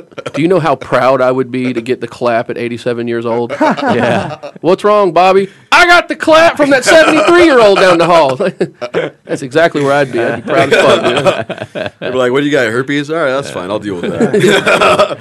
Still fucking. right, exactly. That's what I'm still it. doing. I got herpes and cancer. Let's see which one goes away first. I'll see. I'll let's do it until my dick falls off. Whichever comes first, right? Uh, right on, man. All right, it's uh, we got another like 40 minutes to go. We're hanging out. We might get a special guest, so that's coming up pretty soon. Uh, we're gonna play. Uh, where, where are we at right now? I think I want to wait for for drug code if our special guest shows up. I want to save drug code for him. So uh, I added some uh, topics to my show today that I want to share with you guys. All right. You okay with that? Yeah, Totally. buddy. Go ahead. All right. I'm scared. Um, the state fair. You guys go to the state fair? No. More like state unfair, I say. All right, next one. yeah, shit. Uh, I I've wasn't never planning been on to it. a No, what did, state you, fair. what did you have for us on the state fair? I had, nothing, I had nothing, man. I just, I was Oh, just all going. right. I, have been going to it. I've been going to the. Oh, Concerts. you have been Yeah, going. I've been going to the concerts. Yeah, I've been seeing. Uh, saw Sublime with Rome, Oh, that's awesome. and I got so I got to see uh, Weezer, Awesome. Uh, Did they which play? was awesome. Did they play? The new stuff. Well, uh, they, they- just did Riot Fest in Chicago, and they played like one whole album. I forgot which album. I was there for the Blue album. for the. It was the Blue album, right? No, they played a couple songs off it. State fair is a little different, I think, because you know you get to play most of your hits, and they did. They played a lot of uh, a few songs off the new album, which is great, and uh, they're just a lot of fun, man. I really enjoy their their sound. And then I saw the Barenaked Ladies, Really? Love and them. I, you know, man, my first time, and I am a fan. They're awesome, man. And I don't know if people realize how brilliant the name of their band is. Because remember when you start out, you're nobody, but on a billboard in front of a bar, bare naked ladies, five dollar cover, you're pouring into that bar, dude. Holy shit, never thought about that. Yeah, there was a band. Uh, it was a local band in Chicago called Free Beer. So it was free beer, five dollar cover, and I was like, "That's what Barenaked Ladies did. Same fucking thing. Brilliant." Oh, I did. wow, mind blown right there. Thanks, Yeah. buddy. Yeah, no, see, I didn't know much of their of their um, catalog. You know, I only They're knew good, the, dude. I only knew the radio hit, the radio hits. You know, so I was like, all right, we'll check it out. And I we ended up getting um, some review seats, uh, some really nice seats. Nice. And I'm sitting there. We, my friend was doing this, with the photography, so she only got the first three songs. Then she had to get out of the pit, and then she was going to meet me at the seats. And then we were like, "Oh, this is, we'll just leave." But I'm sitting there and I'm watching them, and I don't know any of their music, but I'm just like enthralled. They're fun. I'm They have fun. They have fun. Um, you're right. Music musically, they're very talented. Yeah. All of them. They you know mix around a little bit. Um, I mean, they played every song with different instruments. I mean, they kept changing out guitars. Yeah. One guy had a banjo, a mandolin. Um, there was a stand-up bass. Uh, there was, I mean, there was a bunch of different instruments they were using. A triangle was even used, which is awesome, great. man. But just a lot of fun. And I just thought, wow, you know, if I've been missing out on this, I don't know if I'd see them again if I had to pay for it, depending on the circumstances, because I just don't know their music that much. Right. And I think that really adds more to the value if you can sing along to the songs and stuff like that. So- Unlike stand-up comedy. Unlike stand up, yeah. So let me ask you guys, as far as concerts go, what was your first concert, Tony? Oh, son of a bitch! I want, Uh, one, it- wi- I want one with the parents and without. yeah, parents. it was Lionel Richie dancing on the ceiling tour with my mother and my aunt when I was twelve, and it was fucking Wow, I awesome. think I I think I saw that That show, would be too. pretty It was cool. Did you? awesome. They were dancing on the ceiling. You didn't see shit like that at a concert yet. You know, like they were shit. strung upside down in harnesses. They really like- were? Yeah, it was Oh, pretty okay. cool. That's but really nice. Metallica, I've seen Metallica like ten times, man. So wait, Lionel Richie was your first one with your parents. What was your first one without the parents? Um, and how old were you? I think it was Rush when I was sixteen at the Rosemont Horizon. Oh, interesting. Yeah, Rush. All right. Uh, nice, man. nice. We've got a special guest pop in. Sweet. Nice. Speaking of Rush, aren't, you, aren't you Canadian? I am Canadian. He is Canadian. See, look at that. That is like total. Hey, Carl, please turn on uh, the other mic, mic five, I believe it is. Uh, we have uh, from the WWE. It's it's Val Venis, the big Valbowski man. What's up, dude? Hello, lady. Yeah, I don't know, dude. You got you switch, switch mics real quick. I'm sorry, man. Oh, this yeah, not working? yeah. I don't know. It's not. It's All been right, kind so of let's messing retake around. that. Yeah, let's retake that. What's up, man? Hello, ladies. nice, man. Thanks for stopping in, man. I appreciate it. Thanks for having me over, bro. This is kind of nice in here. I'm Yeah. it. I didn't know this existed here. Yeah, yeah. Get close to that, man. Yeah, this is my uh, my Saturday home um, from one to three p.m. This is what I do. Oh, very cool. I'm digging it. Yeah, so let me introduce you to the other guys in the room. Uh, we have Absolutely. uh, Bobby Wayne Stouts right there. How you doing? And, pleasure he's, to meet you. and this is Bob Kubota. Bob What's going on? That's pleasure. Tony Valley. Tony. Nice to meet you. And uh, th- these two are the, on the comedy show tonight Oh, very with us. good. And uh, you guys been by the lounge yet? No, sir, not yet. No, not yet. Awesome. You We'll guys see it for the first time You guys tonight. are gonna love it. yeah, man. Yeah, and awesome. Tony's also a comedian from Chicago. And uh, Sorry to hear that. nice, man. This time. We, it was funny because we were just kind of going into uh, uh, talking about our drug code and talk about uh, drugs. We were just kind of getting in that line of conversation. And I know uh, you are uh, involved in the medical marijuana field here in Arizona, Right. and you run the Purple Haze Correct. Smoke Lounge. Yep. And that is in Tempe, Arizona. That's where the comedy show is going, going on tonight, where we're all going to be the the four twenties. So it's four comedians, twenty minutes each. And I'm excited, man. I was there last night. You got news coverage last night. Yes, we did. Channel 12 came by, did a piece on us, and it was uh, yeah, it was phenomenal. I loved it. It was great. Nice, man. Well, good, congratulations on that. Oh, thank you. Yeah. it's one of those things where, uh, it, let's face it, there's a huge market out there for the for, for the cannabis market. There's just a huge market that's never been tapped. It's been oppressed. That entire market has been oppressed since 1937, and now that that market is no longer being oppressed to the same degree that it has been for decades, uh, it, it's affording opportunities for entrepreneurs to step into that industry and make it what it really should have been all along. It should be completely normalized. I mean, we're talking about a plant substance that's never killed anyone Right. in the face of God's green earth. Has anyone ever died from too much marijuana? And so it's it's definitely an industry that I think is going to be beneficial to the economy and beneficial to entrepreneurs that want to build businesses and build something that's going to cater to that market. I, you know, I see a lot of the new technology coming out with you know using marijuana, cannabis, and as medicine in different ways. You have your wax, you have your oils, you have your, you know, of course, your flour. Um, there's a lot of different uh, avenues to um, explore that with business wise. You're talking about that. So, what else do you see as far as uh, commodities, as far as what marijuana and cannabis can bring to our community that's been missing? That maybe can take away from everything. I mean, I know plastics. We can do that, right? Can we get rid Oh, of yeah. plastics and because Yeah. that's what the whole DuPont was back in the day, wasn't it? Was that they Absolutely. figure out that cannabis you can make plastic out of, or at least the seeds, I believe, right? I don't. What, Right. Is that what it was? Out of hemp oil. Out of hemp oils, you It make comes, plastic? Yeah, it comes from pressed hemp seeds. So, Make a lot of that. so what, what bothers me though is the fact that here's this DuPont company not realizing that they can make probably more money on the weed because of this how easy it is to make, and instead going to the chemical route. You know, Well, here, here's the problem with it is cannabis has really been the people's plant since day one. And it's very easy to grow. It's very easy to process. I mean, prior to the 1920s, hemp was processed by hand. Uh, pulling the fibers off, you would take the stalk and whack it against a bed of nails and just keep pulling it until you have very thin fibers that you can use for clothing and rope and whatnot. Uh, so it was very easy for people to work with, which means you had a lot of mom and pop shops dealing with hemp rope, uh, hemp clothing, hemp foods like hemp seed oil uh, for salad dressings. Uh, they'd even eat the leaves, the, the, the hemp leaves for, for salads. Healthiest food source in the world. Uh, and so it was very easy for the average uh, American citizen to, to utilize cannabis. Um, what happened was when you had companies like DuPont and big pharmaceutical companies as well creating these synthetic products, well, no one really buys these synthetic products when there's an all natural version that's cheap, it's in abundance, and it's easy to grow, it's easy to process. So no one was really buying these synthetic products. And so the, the big corporations had to get together. I mean, Standard Oil was a prime example. Most of the uh, early engines were run on alcohol and on uh, on fuel that was drilled from the ground, uh, the oil that was drilled from the ground. Coming into the 1920s and 1930s, in between that time period, we saw massive new inventions coming along that made the processing of hemp more industrious. It took it out of the hands of uh, just your average American, which obviously they were still utilizing just processing hemp by by hand. Uh, but there was these companies that were uh, creating these new inventions for processing hemp that would bring it up to the same level as processing cotton, which was a huge industry before those inventions that processed hemp. Uh, so once these inventions came along, we had Standard Oil getting scared Uh, with their monopoly on, on fuel for engines.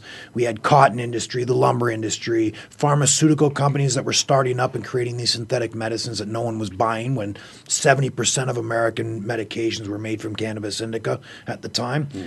So uh, how do you get rid of that competition when you have all these inventions that's going to make it blow up even bigger than your industry, whether you're in the cotton industry, oil, lumber, whatever?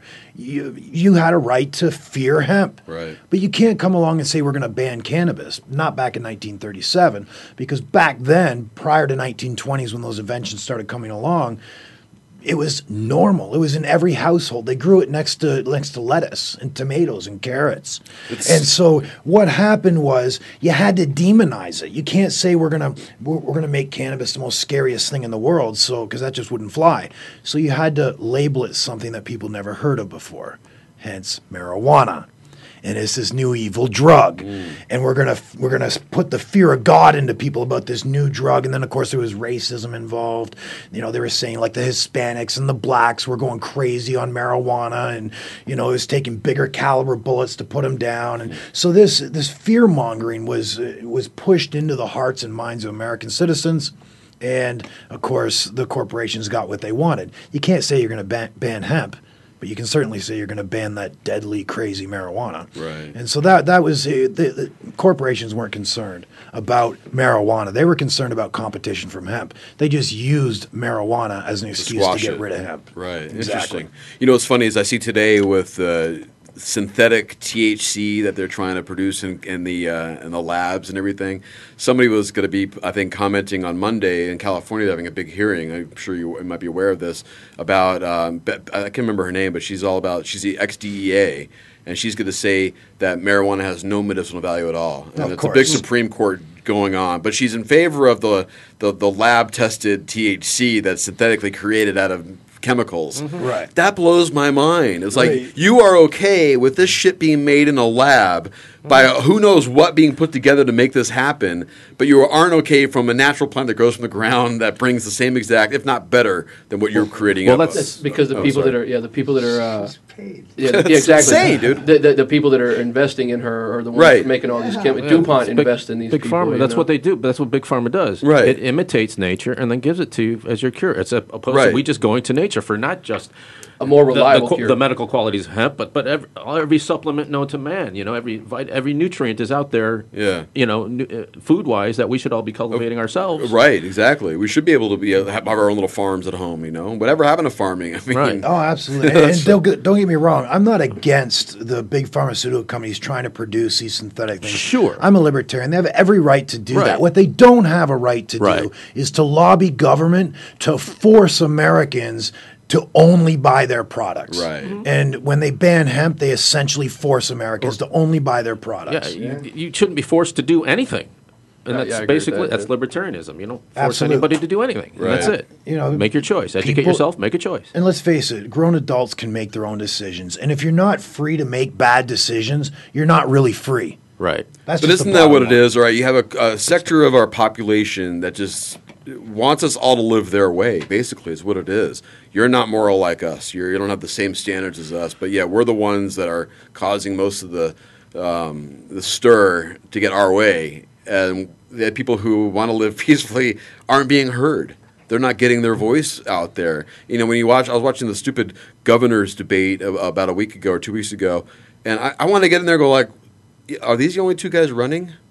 you know, I'm like, for real. Yes. You're only giving us these two options. That's it. And they're just force feeding us that. You're being So forced that way, what, too. What I'm hoping, what I'm seeing though, is I think that curtain is becoming, you know, it's, it's they're opening up the curtain on this. Right. More people are, are getting keen to what's going on Mhm. and being more aware of the sham that it is, the scam. Also. because of personalities like you, man. These shows spreading the, the, word word is getting man. out. Well, I just think more people are are in tune to what's going on. They, Yeah. I think they're aware that this is all bullshit, Right. and the fact that you know what do you do? How do you get out of this if whatever you do doesn't get heard or just gets squashed because we, th- that small portion doesn't have the money to feed or to be into that machine that everyone else is in. Oh, absolutely, and it's one of those things where you see, uh, you see the corporations uh, pretty much wanting the rest of America to be slaves to their products. Uh, and, and the reality is, I mean, we should be teaching kids how to grow cannabis and how to make their own cough syrups like they did back in before that'd be 1937. Uh, how to make their own pain rubs for, for rubbing on you know sore joints and, and things of that nature. I mean, this is a non-toxic substance. It grows naturally out of the ground.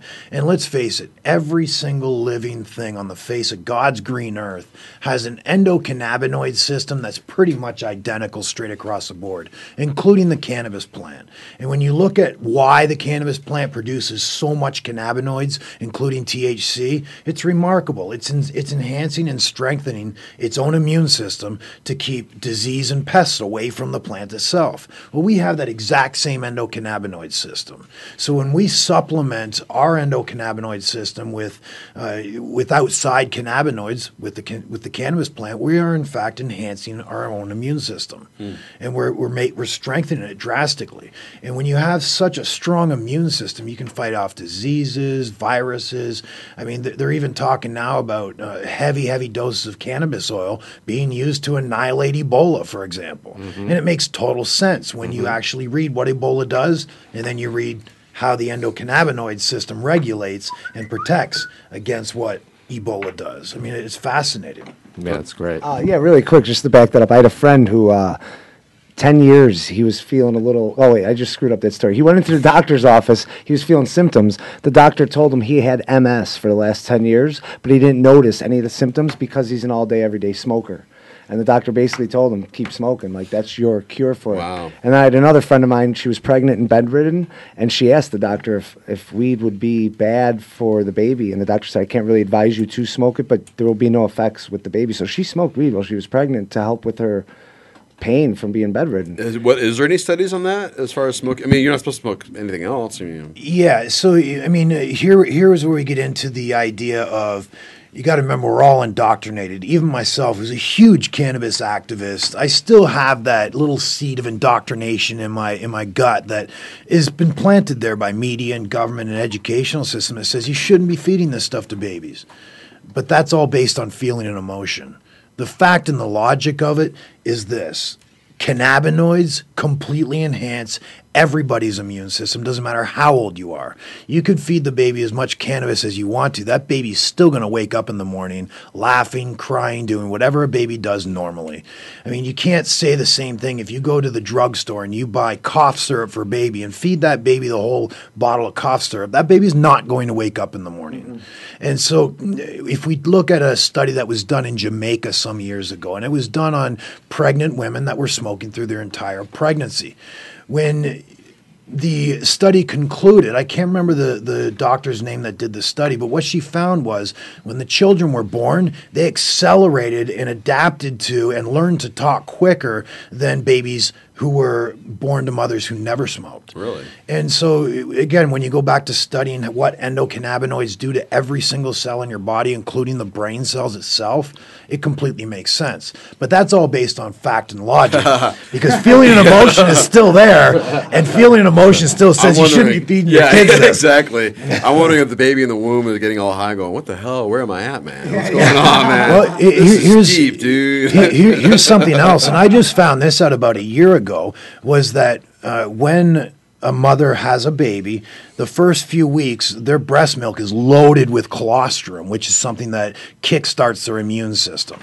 Well, it's also loaded with natural cannabinoids, extremely high doses of it, and this is what causes the baby to want to suckle all the time. They want to eat. They absolutely among And- among other reasons. and, and- and so it's it's really good. Uh, it's a really good um, subject to study in terms of uh, how cannabinoids affect every cell in the human body. It's fascinating. And then once you get more into it, you start to get angry about Yeah, why we're not we're utilizing doing this it, stuff right? more often. Isn't that bizarre? And then you're like, who's in charge here, man? Who the hell is pulling the strings?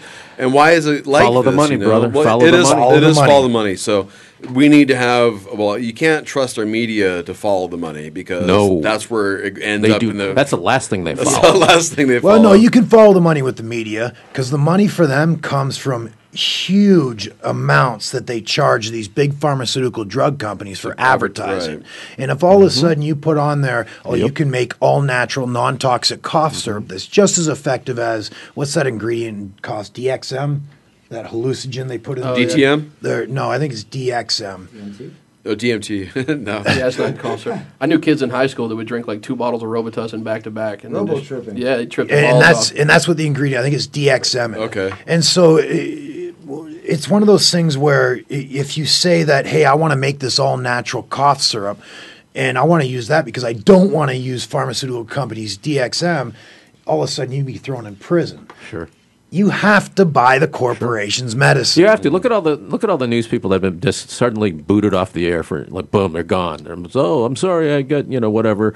It's usually because something like that. It's usually they wanted to show a story or they wanted to bring something up and then they tried to and then they got booted. You know, and that's the end of that stuff. You know. Yeah, get squashed. Doesn't. Yeah, like- no, you just fo- follow follow news journal, follow the careers of journalists, and you see where where everything's going. You know what I mean? Oh yeah, absolutely. Absolutely. And I mean, let's face it. I mean, if you're a media company and the drug companies are giving you huge amounts of right. dollars in advertising, you're not going to do Yeah. something that's going to tick them off. You're not going to Yeah. go on the air and say, "Hey, I'm going to show you how to make cannabis indica cough Right. syrup, so you don't have to buy Yeah, DXM." exactly.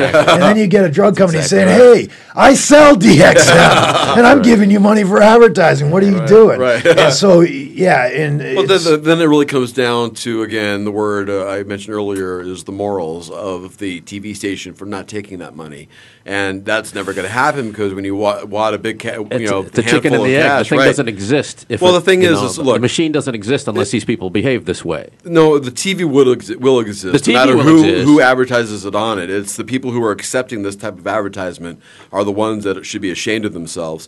Because course. if you cut that off, it doesn't mean people aren't going to advertise on your network. I mean, you're just not going to see a big. Big, a, a bigger paycheck, or you know, a, a, It's whatever easy it is. money, though. It's easy It's money. I understand money. because. I mean, well, the thing is, it's funny is I when I watch these commercials on TV, you know, I'm seeing a lot of. Hey, did you take Risperdal? Do you have tits? Right. You know what I mean? It's like, what the fuck? Are you kidding me? If you took Risperdal, you might have tits. You know, if you're if you're ten year old or whatever. And I'm like, all these lawyer commercials for every prescription drug you just saw a commercial for that was all lovey dovey with the music and everything for uh, suing the company for fucking you up. Yeah. I mean, I just You, you don't want them to get into bed together, but the the little people can't afford four million dollars for a Super Bowl ad, and that's No, what of the problem is. not, is how right, much money they have. They can unlimited funds. They can buy everything. well, anybody. And same with music. You got to buy, buy your way onto the for the music scene uh, for And- halftime at, at the Super Bowl. And here's the sad part is if cannabis was never demonized and it was never made illegal, the cannabis industry back in 1937 would have become much bigger than Standard Oil, much bigger than Upjohn or Merck, or much bigger than the cotton industry. I mean, it was on the cusp of doing that right before it was banned. And the government would have been in charge of that, wouldn't they have? No, the people would have No, been in charge would of have it. been- yeah, it would have been in the why. people's hands. Weren't- weren't they- And so people would have been able to create products and services out of hemp because there's 50,000, some say up to 200,000 products that can be made with hemp. We're not talking cheap quality products here. We're talking the highest High of quality. high quality Higher than products. we got. Hempcrete, for example. Homes that are being made out of hempcrete petrify and will last for thousands of years and they breathe. So the humidity inside your home stays the same year round, no matter how humid or dry it is outside. You know, it's, It's- phenomenal products that it- you can make from this plant. So you know, it just bothers me that that's not more of a standard way of building homes. You know, Sure. And that's you know, I, But, now it's all petroleum-based products. That's, that's the replacement. Everything we have around us is petroleum. The waste of oil, oil after they can't use that, that turns into this stu- everything around us. You know, Nylon, all that stuff. I mean, Teflon. popular popular mechanics had a huge article that they were uh, back. I think it was 1936 or s- it might have been 1936 when they came out. Hemp is set to become the first billion dollar crop. And then in that article, you had Henry Ford, who invented a hemp car and actually produced it in 1941 after the ban. And it ran on hemp fuel. The body panels were made out of hemp. It was 10 times stronger than steel, 10 times lighter, and it was run on hemp fuel as well. And he said in that article, he envisions American farmers growing American hemp to power American cars. And it was the next year it got banned. It weren't at one point wasn't uh, hemp didn't it account for 33% of America's export or something like that or gross national product? Some- Prior prior to the inventions uh, between 1920 and 1930, uh, hemp was, like I said, it, it was difficult to process because it was all left, uh, you know, you processed it by hand basically. So it wasn't. It there was no there was no machinery that was invented at the time to make uh, hemp a huge industry. Like when cotton had what was the name of that machine? They the gin, the, The cotton, cotton gin. gin. Once the cotton gin was invented, cotton moved out of the hands of mom and pop farms and moved into big industry because they could process huge amounts of it. They couldn't do that with hemp until about 1920 when they invented, I think it's called a cor- cortator or something like that. And so once they invented that, that's when industry really started getting scared. And that's when they started funding Hollywood's reefer madness mm-hmm. and, of course, the yellow journalism and racism, injecting racism. They did everything they could. Marijuana. demonize- Marijuana. yeah. I just want to say, like, who died and made you boss? you know what I mean? It's like, what the hell, man? I, I just hate people judging. It's, it's really what it comes down to. You know, it's ah. like when you have a medical marijuana card, people want to know what's your problem. You know, what do you, why do you have the card? I don't. I don't have a problem. With that. Yeah, good, good a one, answer. No, but, you, Problems but you know what I'm dude. saying though is like that you, people want to know is like why do you have it? They want to make sure it's sufficient enough for you to be having that card for you. Sure. You know what I mean? Right. Or you only have it because you have bad hangnails. Meanwhile, you they know? call it their little their little orange bottle, and they're twisting the cap off, and you're right, popping pills. I can't believe I can't believe you have that card. When I was a kid, they didn't have ADD. You were spaz, and Sure. I'll tell you what. When I smoke, it puts me focused. It, it takes away that spaz, edginess, ADD, whatever the hell you want to call it. It really helps me focus and do what I got to do. You Yeah. know. Yeah. Well, I, I had a, uh, a friend post something on my wall the other day. He was wondering because I did a show a couple years ago. It was over at um, Long Wong's in Tempe, and it was on my radio show. And I had the people. This was right before 203 was being passed, and it was. Uh, I had a couple people against it. It was a psychologist and from Flagstaff and some lady from here who was really animate against it. And then I had uh, Andrew Myers. I'm sure you might be familiar with his name From MPP? From MPP, right? He was on the show, so it was a little kind of a debate on the air and everything.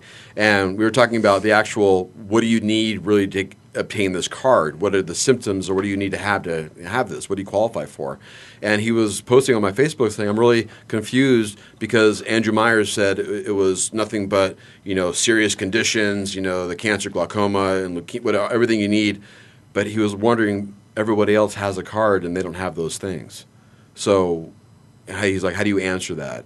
You know, it sounds like he lied to these people just to, you know what I mean, just to appease them. I guess you can say. And that's kind of what, and, and I replied to this. I, I think some people you just have to tell them that because Yeah, well the thing what i mean by this is that it's not just the serious conditions. You were just saying tony when you smoke it makes you more focused. It does it, it keeps you more on top of things. For a lot of people it does that. For a lot of people it helps with depression. And it helps with uh, insomnia. It helps with a lot of different things that you can use it for that just aren't listed on the actual qualifications that you need it for. So you might have been smoking 100 years before this and no, not knowing it's been medicinal for you the whole time when actually it has been. Right. No, absolutely. It's one of those things where you know Andrew Myers. I don't know him. I've never met him. Um, And he's a nice guy, and, and he knows his stuff. And I don't, I'm not calling him up, throwing him on anything. Yeah. But you know, And I understand where he's coming from, uh, and I've uh, talked with a lot of people that are on the same page as he is. Uh, my, I'm I'm so far beyond that. I'm beyond like even trying to discuss uh, having marijuana only for medical purposes. Marijuana needs to have all regulations, rules, and laws against it completely abolished. It, this plant needs to be back in the people's hands. Right. It just needs to be free. There's nothing wrong with marijuana. It doesn't matter why you want to use it. If you want to make paints out of it, out of the out of the oils from it, go ahead and make grow it and make your own paint for crying out loud. Do you know what I mean? it was harvested by our forefathers. Absolutely. It's, it's a phenomenal, phenomenal plant that has so many uses. And so for somebody to come up and say, well, you shouldn't be allowed to use cannabis unless you have cancer or uh, one of the other, you know, Right, real like- bad yeah. diseases, is absolutely insane. It's Right. ridiculous. What are you going to do?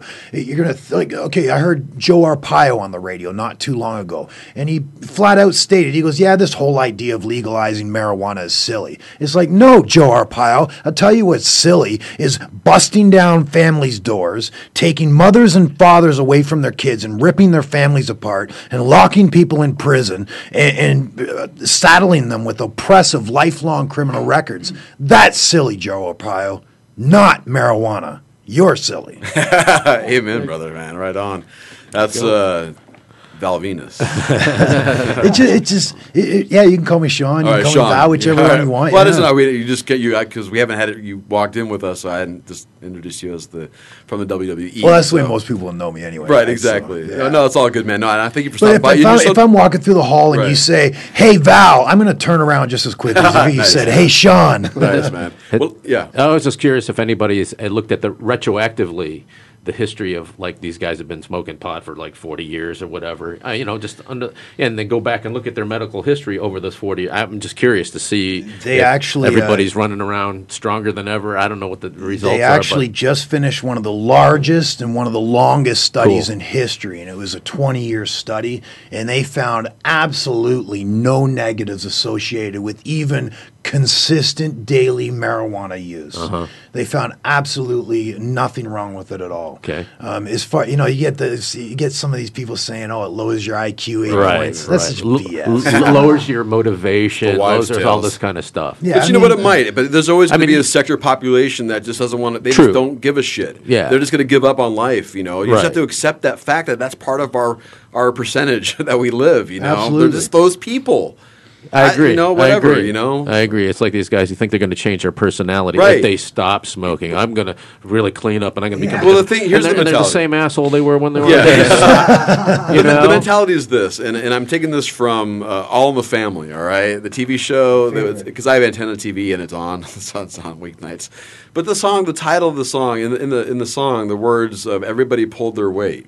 And this is back in the 30s, you know, and stuff like that. And everybody did pull their weight back then. There's no lie about that. That was the great, quote unquote, greatest uh, uh, generation. You know, everyone did their part. Uh, Do you see that nowadays? Do you see that is everybody? there, nobody's doing their part nowadays, are they? Only to be angry. Everybody's Only doing to their be part angry, to be angry. right? They're Exactly, exactly. Yeah. So I just wanted to make point of that. We have like six minutes left before we get out of here. So wow, uh, that went fast. I know it's really crazy, man. So Sean, I don't know, uh, real quickly, uh, if you can, uh, how when did you start getting really motivated, motivated um, into the medical marijuana scene? What, what was it for you that changed your? Uh, You know, I, I used to be anti marijuana through and through. I mean, right up until I was 28 years old when I tried it for the first time.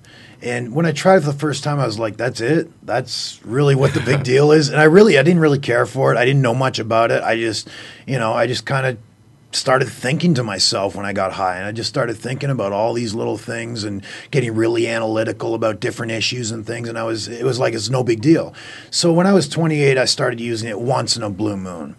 Up until I was about 36, uh, you know, I saw a lot of my friends dying from prescription pill abuse, uh, including one of my best friends who was Andrew Test Martin in WWE.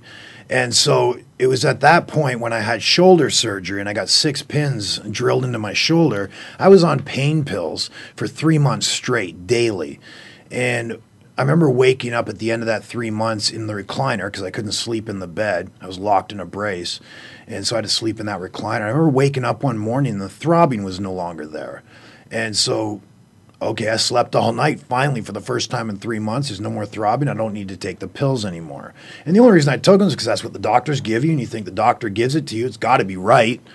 And so uh, a day and a half after I stopped the pills, I was on the floor in the fetal position, covered in sweat, ice cold, vomiting, and it, it just began two weeks of horrendous withdrawals. And it got to the point, getting into that first week, it just seems like those withdrawals become more and more intense. And it got to the point at the end of that first week that uh, I started thinking, I have a huge craving just to go and take one pill so I'm not going to feel sick anymore. And it was one of my friends that said, you know what, smoke this. And it, before that, I was using it once in a while recreationally. And I remember I smoked it and I still felt the withdrawals. But do you remember when Katt Williams said that there's an ingredient in marijuana called fuck it?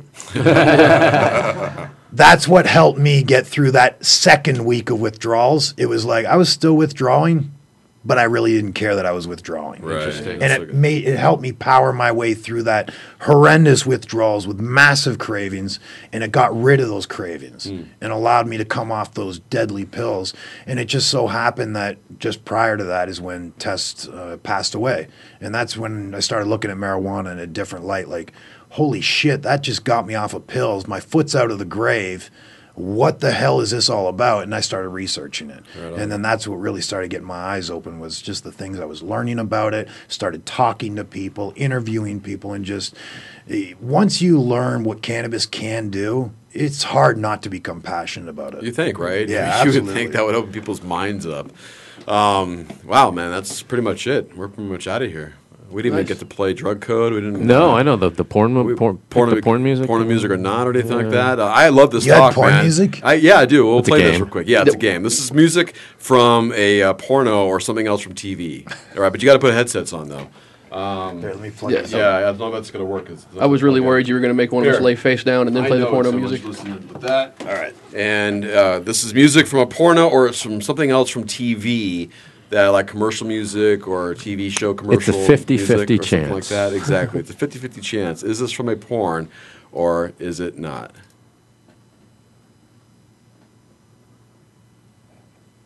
Oh, you can't hear anything. Sorry, Porn. I have my I have my My computer porn. on. I have my computer on mute. All right, here we go. is this porn or is it not?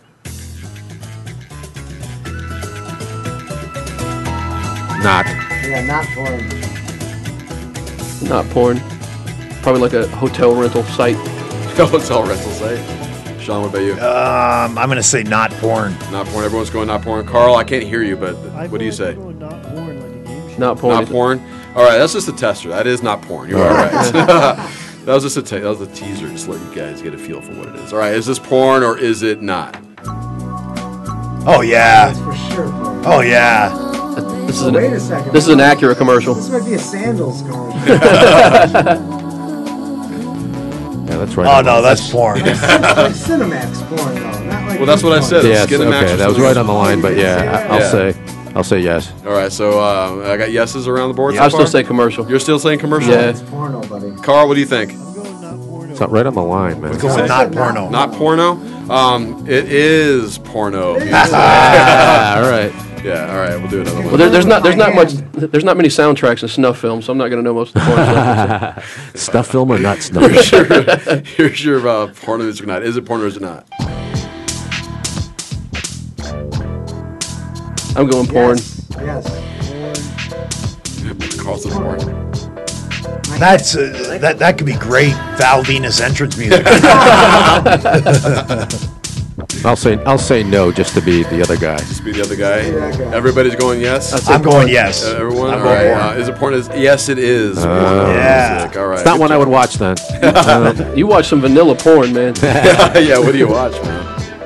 Well, I'm it, just I'm more extreme than that. I know. This is, we're gonna end. I can't hear anything at this point. So uh, thank you guys for coming in. All right. Well, thanks it. for having me, Thanks, bro. Kevin. Thank yeah, you. you, we're more more than welcome. Uh, definitely come back in, and we'll talk more deeply about uh, the marijuana cause because that's what I like to do here on the program. Anyway, is uh, get the knowledge out there. You know, Yeah, in- in, a, in a way that you can that people will, will relate and not be offended by. It. It's it. all about That's- the information. Right. man. Exactly. That's how we all learn. Once Yep. we get information, then we get more into it. You know? Yeah, no, Right, exactly. We need more people were all like want to you. do their own research. Though. We were all indoctrinated That's key. the same way. like That's key. Yeah, we were all indoctrinated the same way. You're right. Yeah, anti, anti, through and through. Yeah, it's, that's 29. Well, right on. All right, Bobby Wayne Stouts. Thank you so much. Thanks for having me, brother. I appreciate you. Bob Kubota. Thanks for having me, man. Tony Valley. Thank you. It was a pleasure meeting you. man. And the big Valbowski. Thanks for having me in, bro. Uh, it's also great to have you in here as well. My name's Kevin Gassman. You're going global with Gasman every Saturday from 1 to 3 p.m. here on the VoiceAmerica.com Variety channel. You can find us on iTunes, Stitcher, and look us up for some past shows. And this one will be posted up as well. Replay is later tonight and on Sunday as well. So you guys have a good week. We'll talk to you next week after Halloween. Have a good one, everyone.